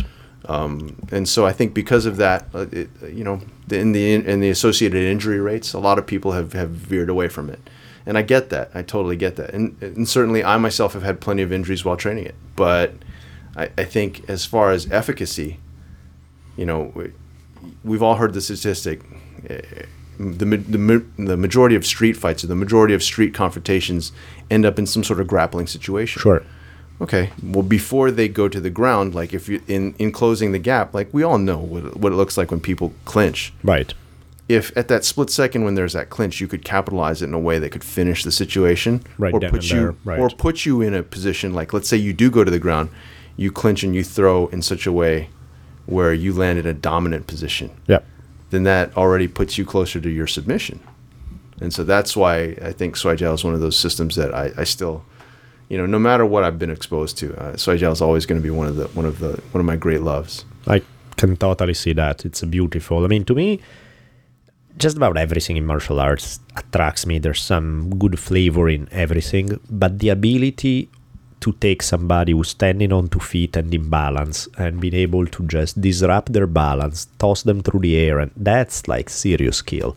That to me is where there's an element of technique and even aesthetic beauty to the movement that I can't really find in too many other things. So, but one thing about that, uh, by the way, how do you train it? Because again, there are not that many places. Like, do you have your own students that you're trained with, or are you? I have a couple of students that I train with, but uh, I'm again just like all the other stuff in martial arts that you mentioned. uh, I've been really, really, really lucky um, in the sense that I've I've had access to just world class teachers.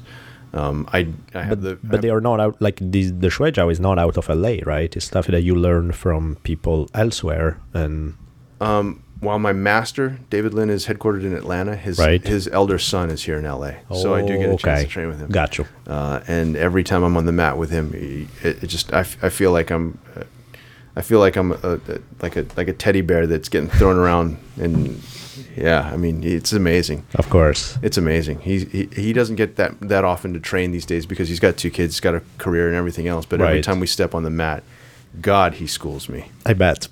I bet. That's one thing that's funny too when you think about the popular reputation of things. You know, the ever since MMA became big, Chinese martial arts has definitely suffered a hit in terms of public image.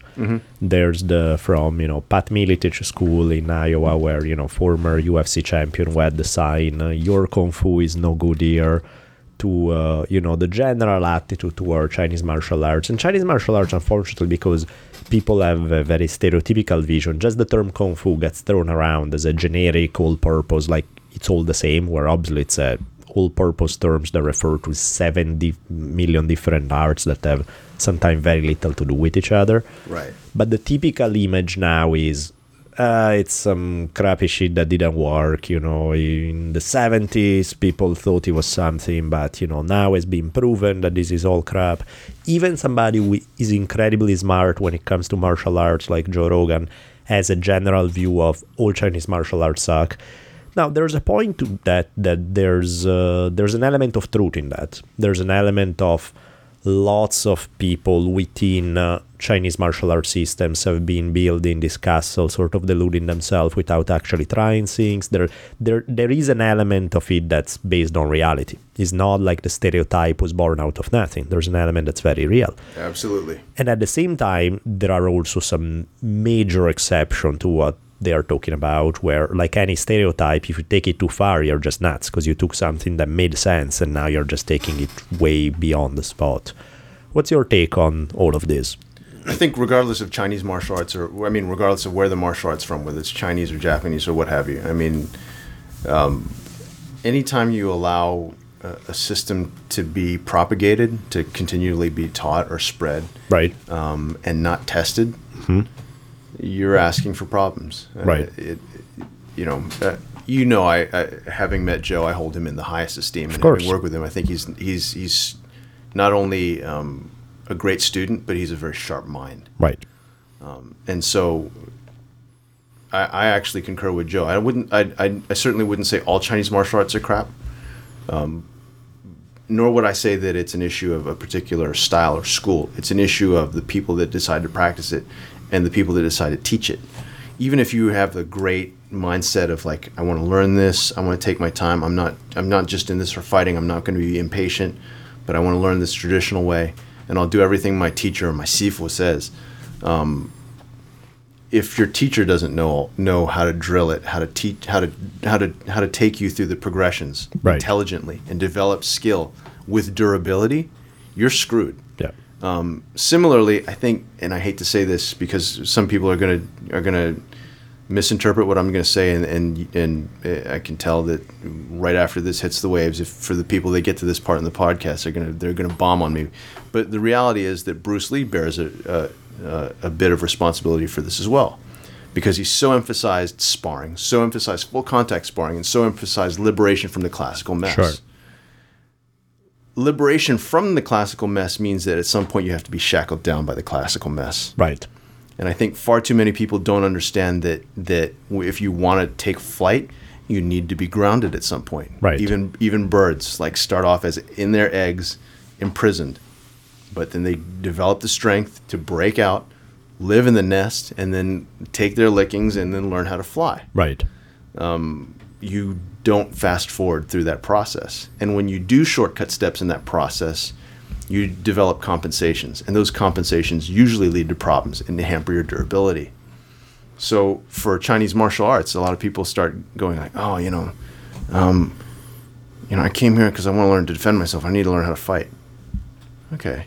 Well, go do these stances and go do this this stretching and all this yogic stuff. No, no, no, no. I want to learn how to fight. Okay we could teach you how to fight, but then you're going to break faster. Is that really what you want? Right. Well, the other school just can teach me how to fight. Then go to the other school and watch what happens. I mean, really, uh, MMA fighters are awesome in the sense that they they put their bodies through a tremendous amount of punishment. But also, let's be honest. Look at the look at their longevity.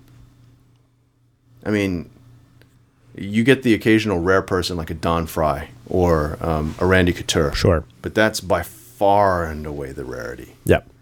you know, even Kung, um, my buddy Kung Le, who's f- still fighting now. I mean, the, the, a lot of people look at him as like old. Yep. You know, martial arts, if you're training martial arts, it should be something that, that's a practice that you can do through your entire life and get get better with you as you age. You know, if you want to if you want to pursue martial arts, pursue it like a Gozo Shioda from Yoshinkan Aikido or or Helio Gracie. You know, or someone like that. That as you get older, you become more badass. Where the young bucks are scared to get on the mat with you. Yeah. You know, not like, well, I'm old, so I can't do this. So you go, you guys go do this. So, but I'll show you everything else. No, like you, your if your system is complete, if your teaching is smart, if your practices are are methodical and Right. progressive and safe and and have an eye towards longevity, not just mom- feeding momentary ego, you're good to go. Yeah. So as far as kung fu goes, as far as Chinese martial arts go, I think you know, speaking as a Chinese, speaking as a Chinese martial arts person, um, speaking as someone who um, has teaching credentials in different Chinese systems, but also speaking as someone who's who's been trained outside of them as well. We need to um, look at what made the old masters so awesome instead of just living off their reputations. Right. They were awesome because they took the time to train methodically like that. They took the time to temper their egos so that they could learn how to master their bodies.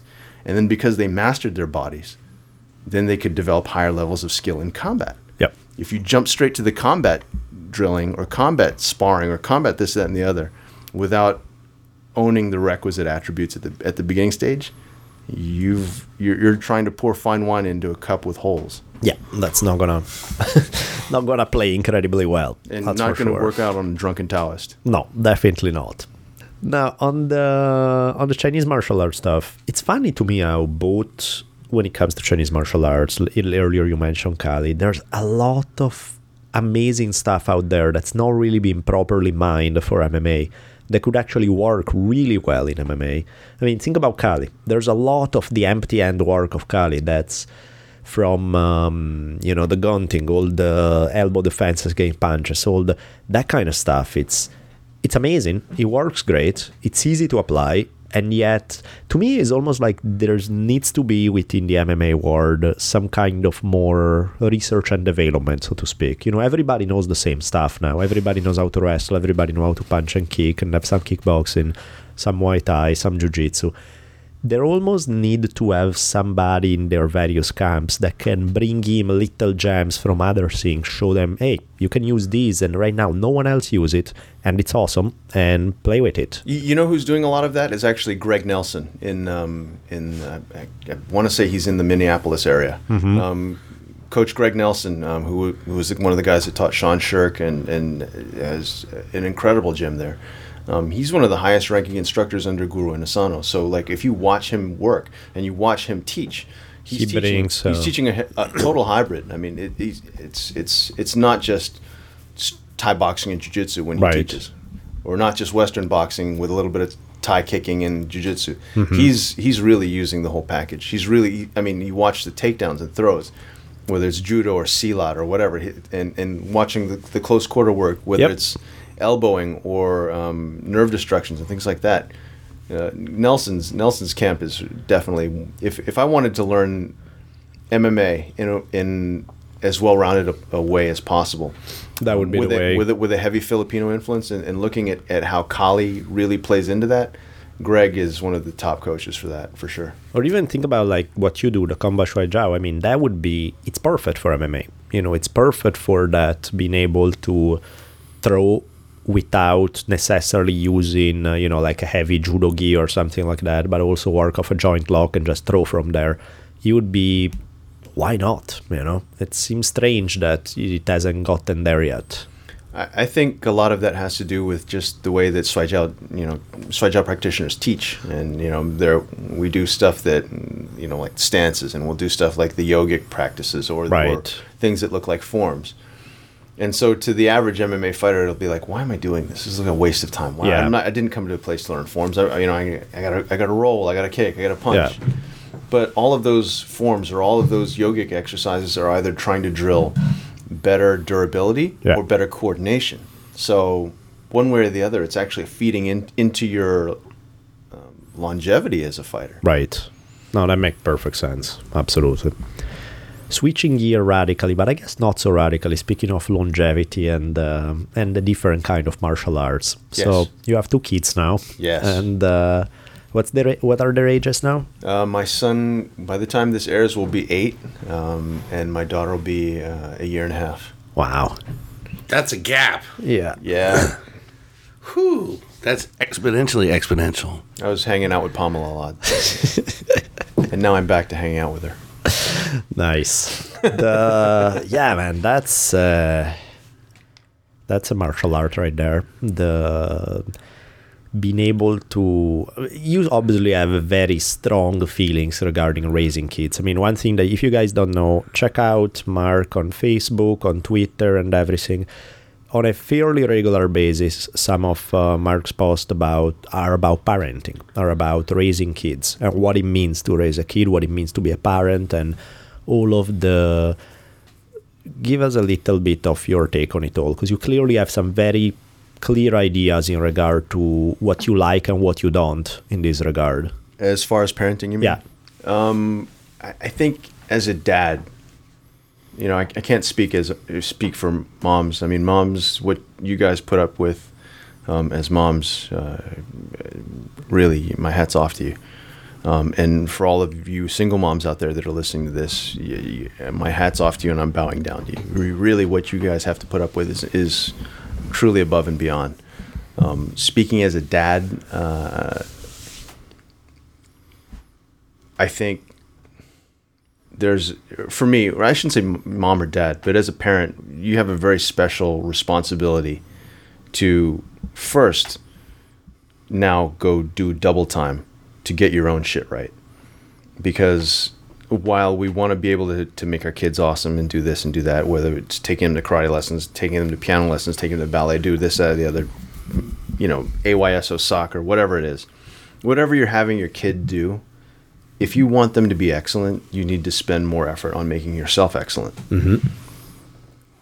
That's a hard truth for a lot of us to swallow. Um, and a lot of it comes down to just discipline. Like you need to be consistent. You need to have, if you want your kid to be disciplined, you have to be disciplined in how you enforce boundaries. You have to explain the rules consistently. And consistency takes discipline. If you want to see good results in your kids, like, let's say your kid is a little bit. I'll, I, I won't lie. My son gets credited all the time. Like, oh my god, like I see your your kids post, and I see like your the stuff, the pictures you put up of your kid, and I see like the little video clips, and he's so nice and so good, and he's such an angel, and like when we see him in public, he's so blah blah blah blah. Dude, do you have any freaking clue how much time and energy I put into making him? right like learn how to behave it's not like y these things happen out of a vacuum yeah there are some kids that there's that all there's always that one random kid that like just came out of the womb perfect. Sure. That's but that's the that's the exception by far not the rule. Of course. And so if you want your kids to behave well if you want your kids to move well if you c- want your kids to live well you've got to be disciplined enough to put forth that effort in taking care of them teaching them guiding them correcting them. And correcting them is sometimes the hardest thing to do. And and I'll say this too. As a parent, your responsibility in correcting them is that when everyone else can go home at the end of the day and go, fuck it. Like, I tried my best. I sent them to the principal's office. Principal said, you know, at the end of the day, parent, come pick up your kid. You, as the parent, have that special and, and profound responsibility to figure out whatever stimulus it is that gets through to your kid to create a change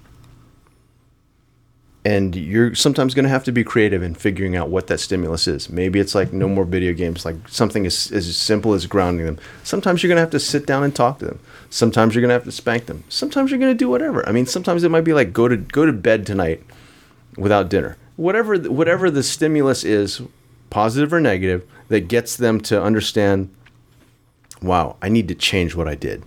And maybe it's something maybe maybe you need to reward them for good behavior. Maybe it's just an issue of like, hey, do this and I'll give you this. So it starts off as bribery. And let's call it what it is because it's bribery. sure of course But if it gets to the point where that habit, that that um, that pattern of behavior becomes grooved, then you stop having to bribe them because the kid figures this is natural and this is logical and this is what I should do. You know? absolutely. Um, so when it comes to parenting, I think like one of our one of the toughest things to talk about. People always say like, "Oh, which approach should I use?" I was like, "Don't think about the approach you use on your kid. Think about the approach you use on yourself." That's if you're not willing to ask the tough questions of yourself, if you're not willing to steel yourself to being consistent in how you live your life and certainly how you interact with your kid, then don't make you know don't be making uh, unfair expectations on your kids. And that's talk about the hard lesson because people make all sort of excuses and fall short of discipline themselves let alone when you have to do it to somebody else which is 10 times harder because you yourself once you convince yourself you're done. Here first you have to convince yourself to do that and then there's this other being with his own or her own will and willingness to go along with it or not that mm-hmm. even when you manage to get through the hump and convince yourself okay this is what we're gonna do let's make it happen da da da and you're pumped up and you have this other creature that says screw you no it's not gonna happen or i don't feel like it or whine whine whine or i'm distracted or i'm and you have to then try 17 times harder to figure out a way to get through them so you have to have the will, and on top of it, you also have to have it for them to some degree because you need to be able to stay with what they feed you, and what they feed you sometimes is not going to be the reaction you want, and you need to play with that. That's hard. Absolutely. You you so hit the nail right on the head with that. And and I think just parents especially when I listen to my my kids, you know, classmates and their parents, like sometimes the stuff that comes out of their mouths, I'm like, dude, do you realize how much stuff you're trying to just justify? right. Justify holding yourself to a higher standard rather Yeah. than justifying a lower standard. Justify like why you took time off from work so you could spend more time with your kid, making sure they're doing this, that, or the other. Not like, you know, oh well, I, I worked all of these extra hours um, doing whatever. I mean, okay, certainly you, there are times when you need to work that those kinds of second or third job as far as just to provide Right. basic needs Yep. and that's that's that's one situation. But you know, there are plenty of people out there that are making f- just decent money, but they're, they'd rather spend their time somewhere else. Right. Spend your time with your kid so your kid understands right and wrong. Yeah.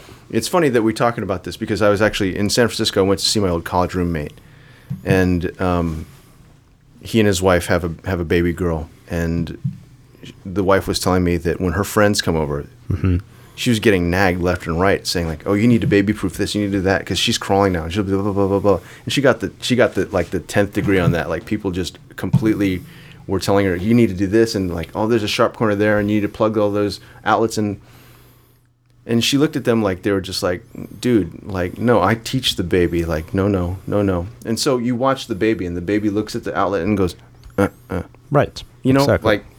That's education, but that Yeah. takes time Yep.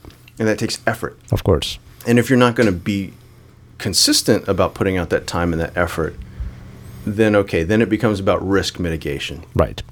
So you put the kid in a padded cell and then hope for you know the best case scenario.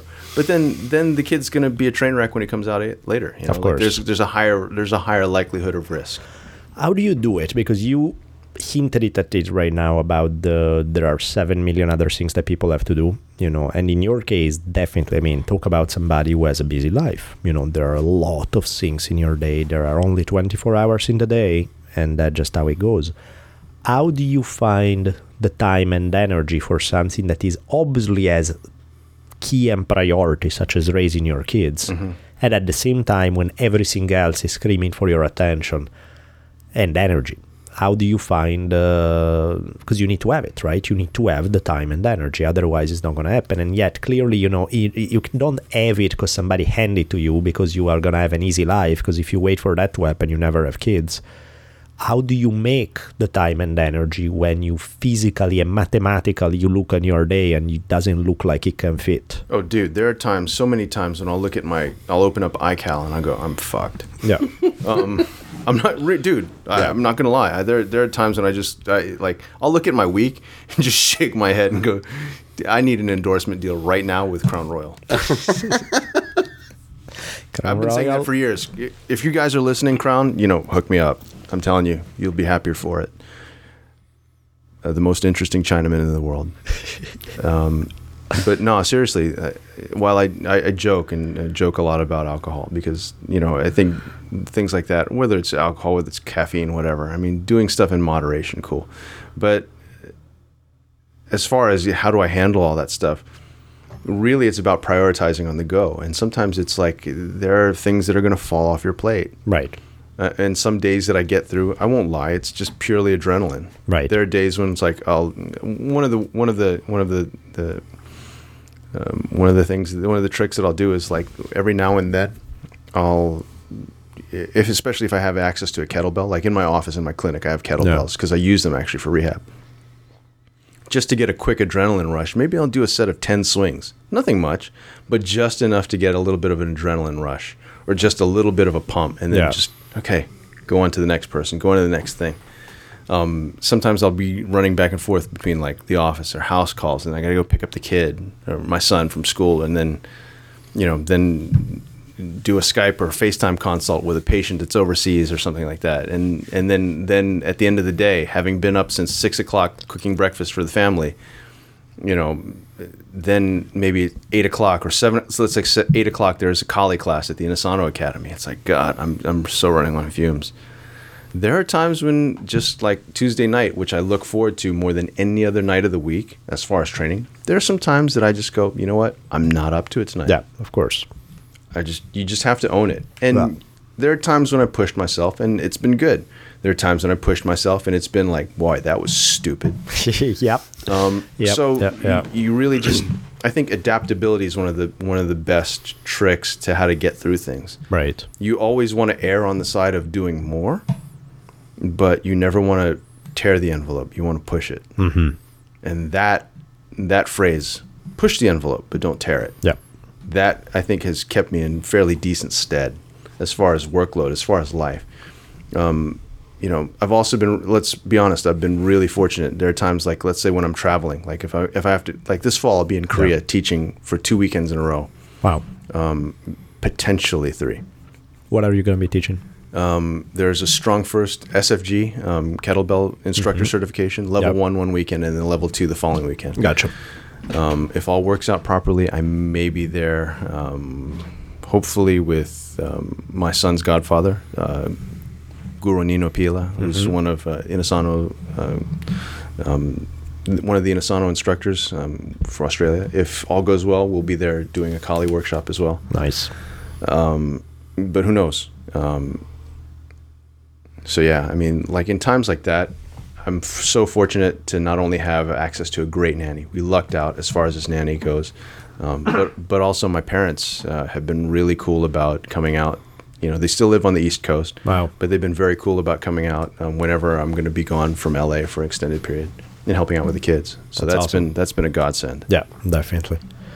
But yeah, that's I guess that is an art to be able to figure out that balance because uh, you know it's very easy for somebody to say just push harder or no play it conservative. That's dogma. You know, it's like well, not every situation you should push harder, and not every situation you should play it conservative and easy with your energy. Definitely. Right here, right now, what's the right call? And then yes, as you say, you will have the time when you say, I push, and that was not a good idea. Or I kept it safe, but makes me wonder maybe I did have the energy and it would have been good to push an extra inch, you know? And that's where the art comes in of being able to make the call that's right for that particular day.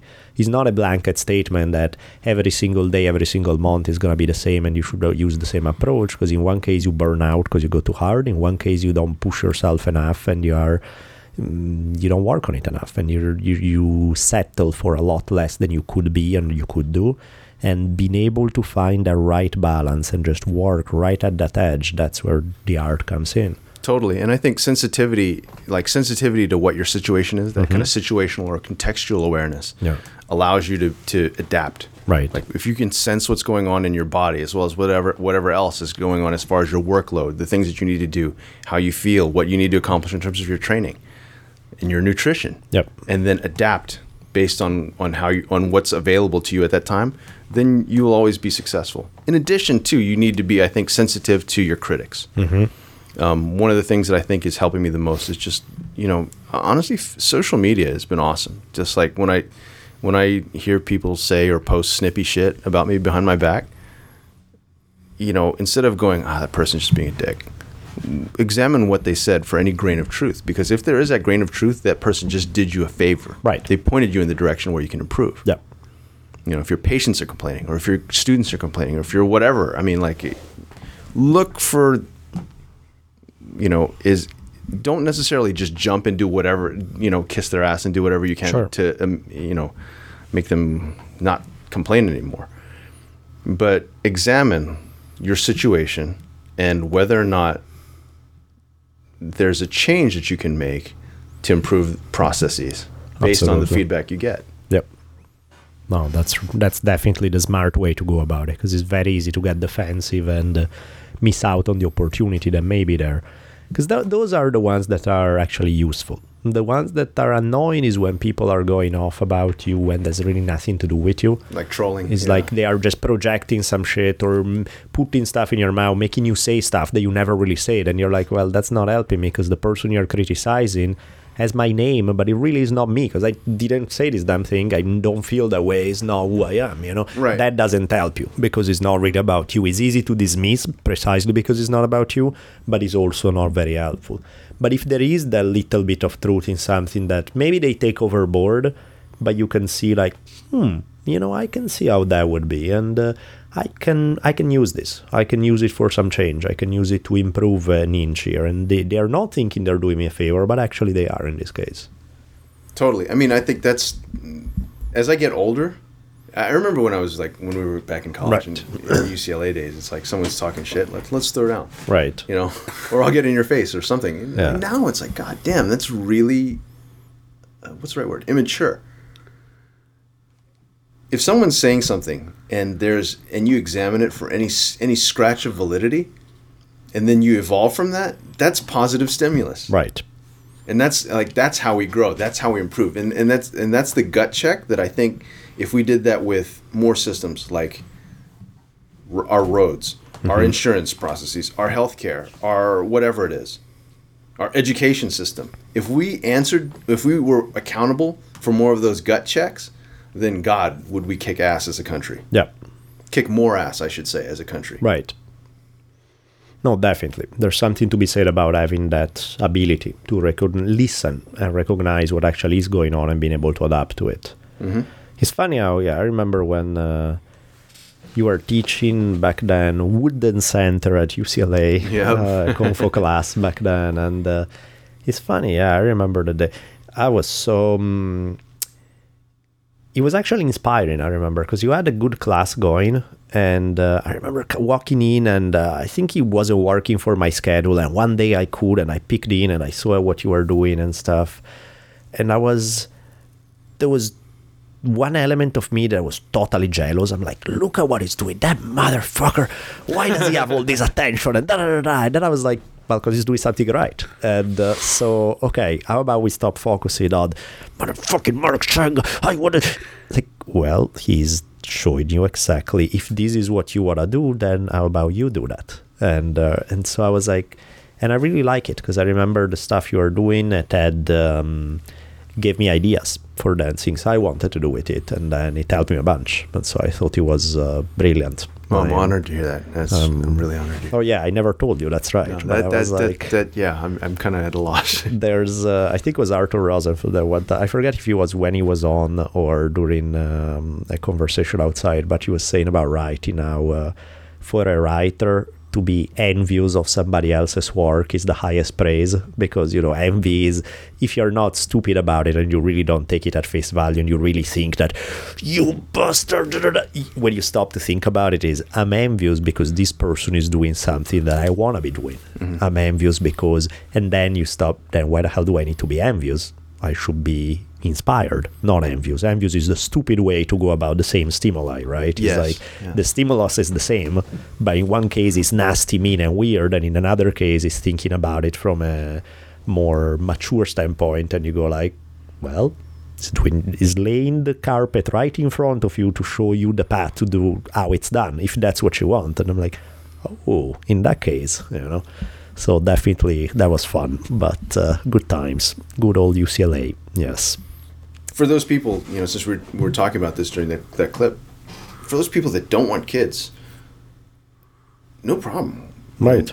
If you feel like you need to have kids to justify your your existence or to make yourself whole, you know, there's there's there's a saying that I got that I've been quoted for a few times, and, and I'm I'm glad because I don't remember ever reading it or, or hearing anyone else ever say it. But two halves don't make a whole. Right. A whole, two wholes together make a, a complete relationship.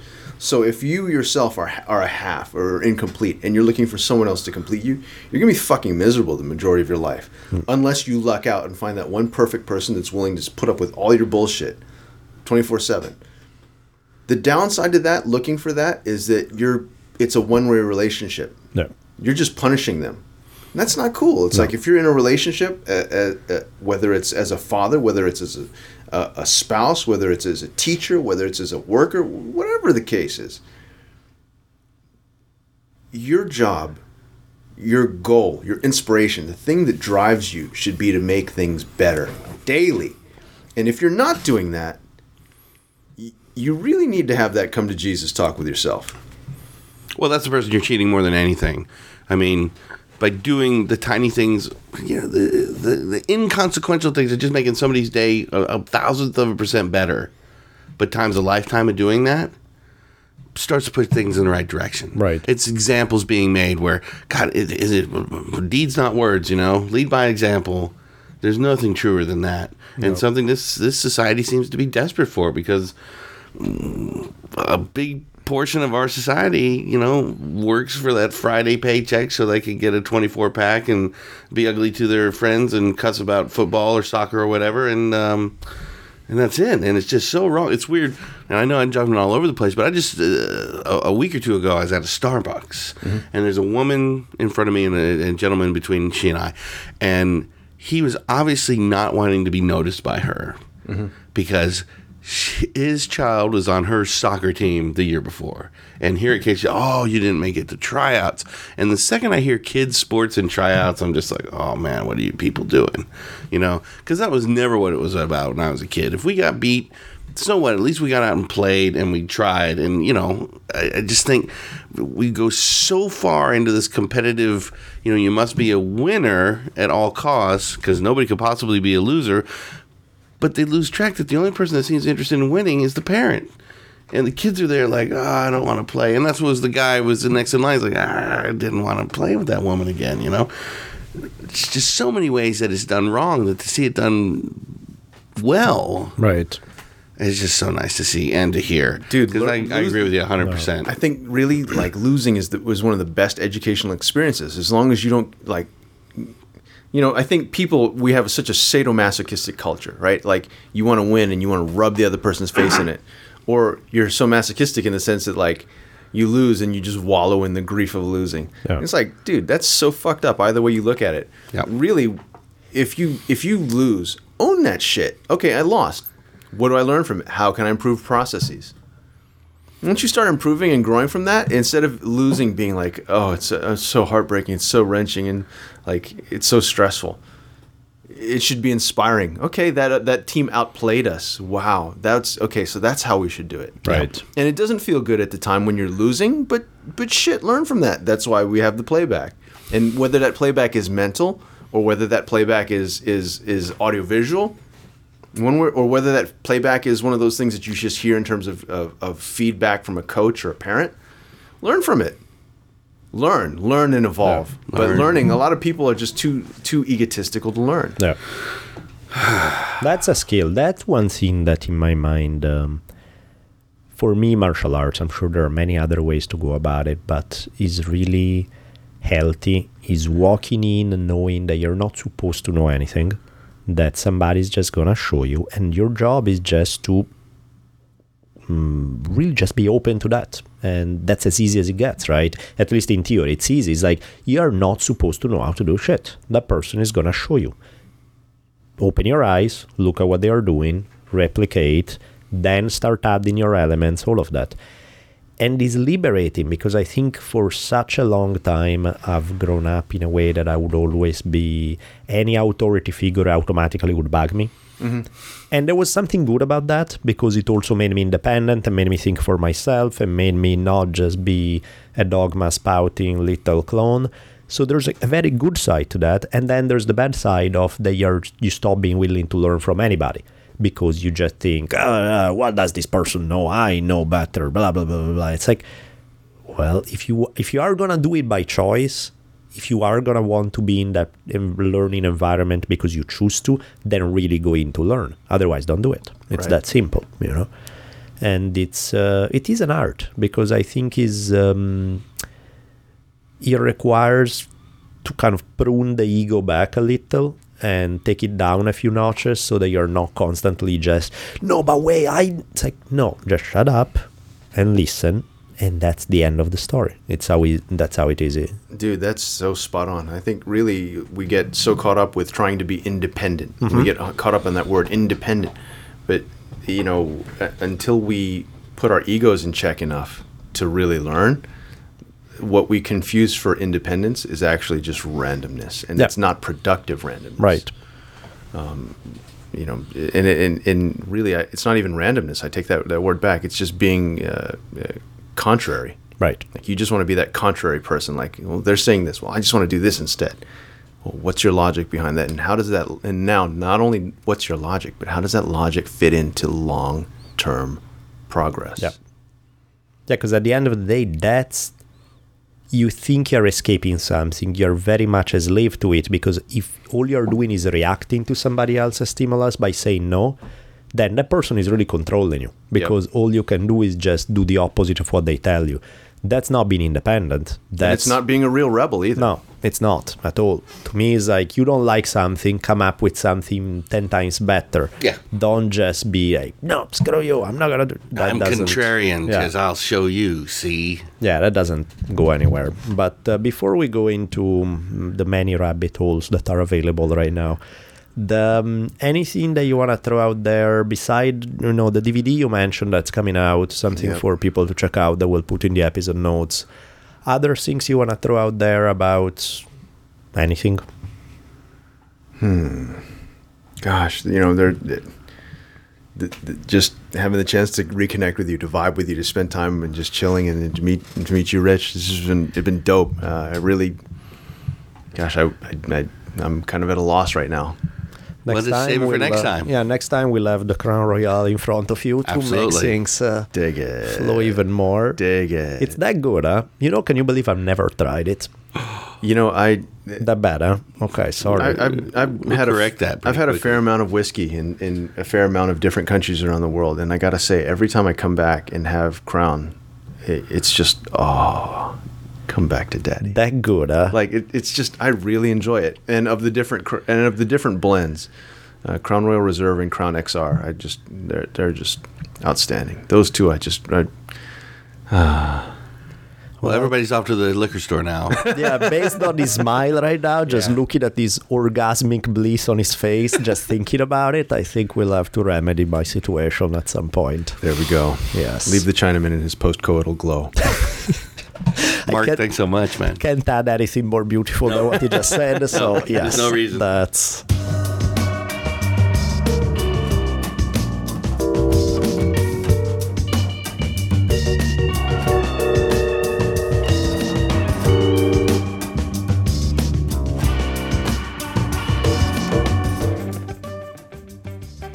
Well, what more can you add to that? I mean, somebody is brilliant as Mark.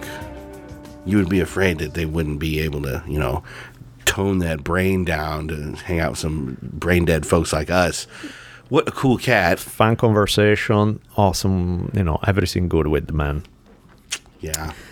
Had a good time. Now, before we roll and close this episode, a couple of quick things. One, my those of you guys who enjoyed the James Weddell episode a few episodes ago, my mom put together a book that uh, she just self-published. So I'll put a link in the episode notes. There's a Kindle version. There's um, a paper version. Whatever you guys, whether want to actual book in your hands or you want to read it on Kindle, there. Yeah, I'll put the links in the episode notes. Taoist lecture series. By the time this is out, it may be done. I think it's. I finished recording it. We finished the editing, so now it's up to Evan to work his internet magic, figure out a way for to so that you guys can buy it off the net. It's per, it's in the neighborhood of about seven hours, if I remember correctly. It's probably gonna go for around nine dollars if you wanna buy the whole thing. Um, but you know, I'm announcing stuff now that I don't know what I'm announcing because we're gonna have to figure it out in the next few days, which is before the episode is released. So hopefully I'll have some info in the episode notes regarding where you can get it. Those of you guys who've been interested in it is finally done. It should be out there, and if not, by the next episode, it definitely will be. Um, having said that, what else do we? Oh, of course, there's uh, affiliate sponsor, so Curacao Chocolate, Audible.com whether you're in the market for audiobooks or awesome chocolate, you know where to find it. And most definitely, last but not least, those of you guys, and there are a consistent number of you guys who use our Amazon link. We thank you so much. That's just really sweet. Less money to corporations, more money to us. That's a plan that I'm always in favor of. Uh, donation time? Donation time. Donation time. Time Let's for botchering. indeed. Let the botchering begin. we have somebody who does not want the name used, so we go for Red Pill Junkie out of Mexico. We have Mike Mulholland, I think I pronounced that, yay. Desmond Colton, who's uh, actually Desmond is our only, he holds the distinction of being our, the only person who's in a recurring donation, who has set up PayPal so that on the X day of the month, every single month is going to donate Wow. out of Australia. So, Desmond, you're the man. We love you. Derek George, well, we love everyone else who donate, period, and we love everyone else who listen and doesn't hate us. So, yeah, lots of love out here. uh, love that does not translate into actually being able to pronounce your name. So, here is one Gennady, Gennady Friedman. Sorry about that one. Gen- I'll go by, I don't know which one I go by, so take your pick, Gennady or Gennady or whatever it actually is. I appreciate. Kurt Wiseman, David Rankin, Nick Varney, Travis Burcham, Christopher Irving out of New Zealand, uh, Arc of the Universe Music Incorporated out of Canada, Aaron Hans- Hansen, uh, Gerald Gibson, and um, who both already pre-order one of the new shirts and uh, plus gave us the donations very sweet out of the uk and that wraps up our donation list for this time. When the shirts finally make it out, be sure to send us or tweet us a picture because uh, Yeah. there's starting to be a pretty awesome collection of folks looking mighty uh, suave in their uh, awesome new Drunken Taoist t-shirts, and the, and the new new ones are just going to take it off the chart. That was a great one. I saw somebody with a uh, feathered war bonnet on holding a shotgun with the drunken Taoist shirt on. It seemed all fitting very very well um, one quick thing I want to ask you guys, if you can let me know, that would be sweet. Regarding the forum that we have, do you guys want it? Not so much because I haven't, you know, so far some people jump on it early on. I don't see a whole lot of use out of it.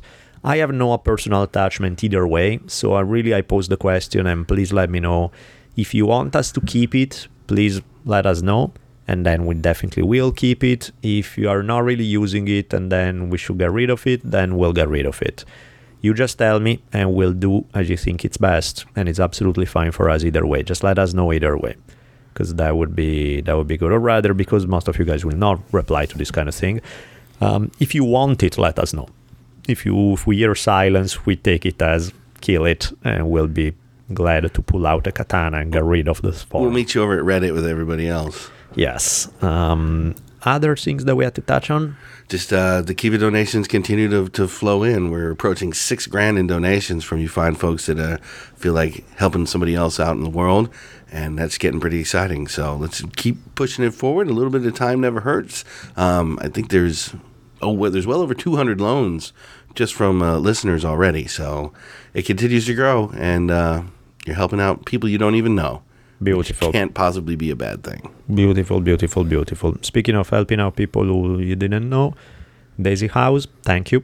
Again, I haven't really met you. Um, the one surviving member or two are, I think, two surviving members of the group.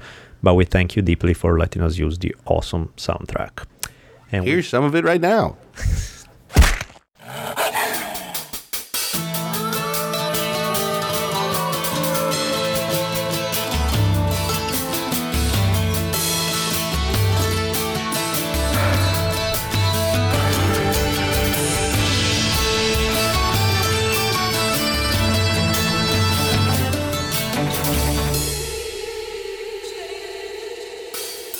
And so ends another awesome episode of the Drunken Taoist podcast. Be sure to keep your ears peeled for another mind expanding episode coming soon. We'll be tweeting you as soon as they come out.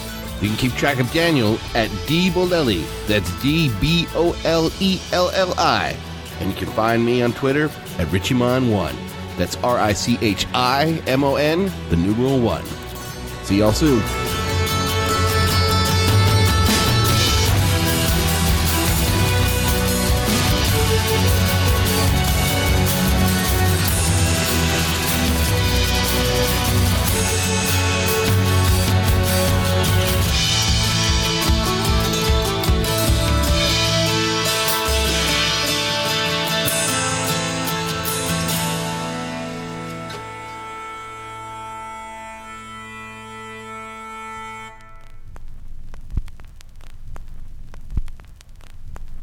Duncan showed you the way, yeah? Oh man, isn't that scary to think? Nice. So don't kill people, do that instead.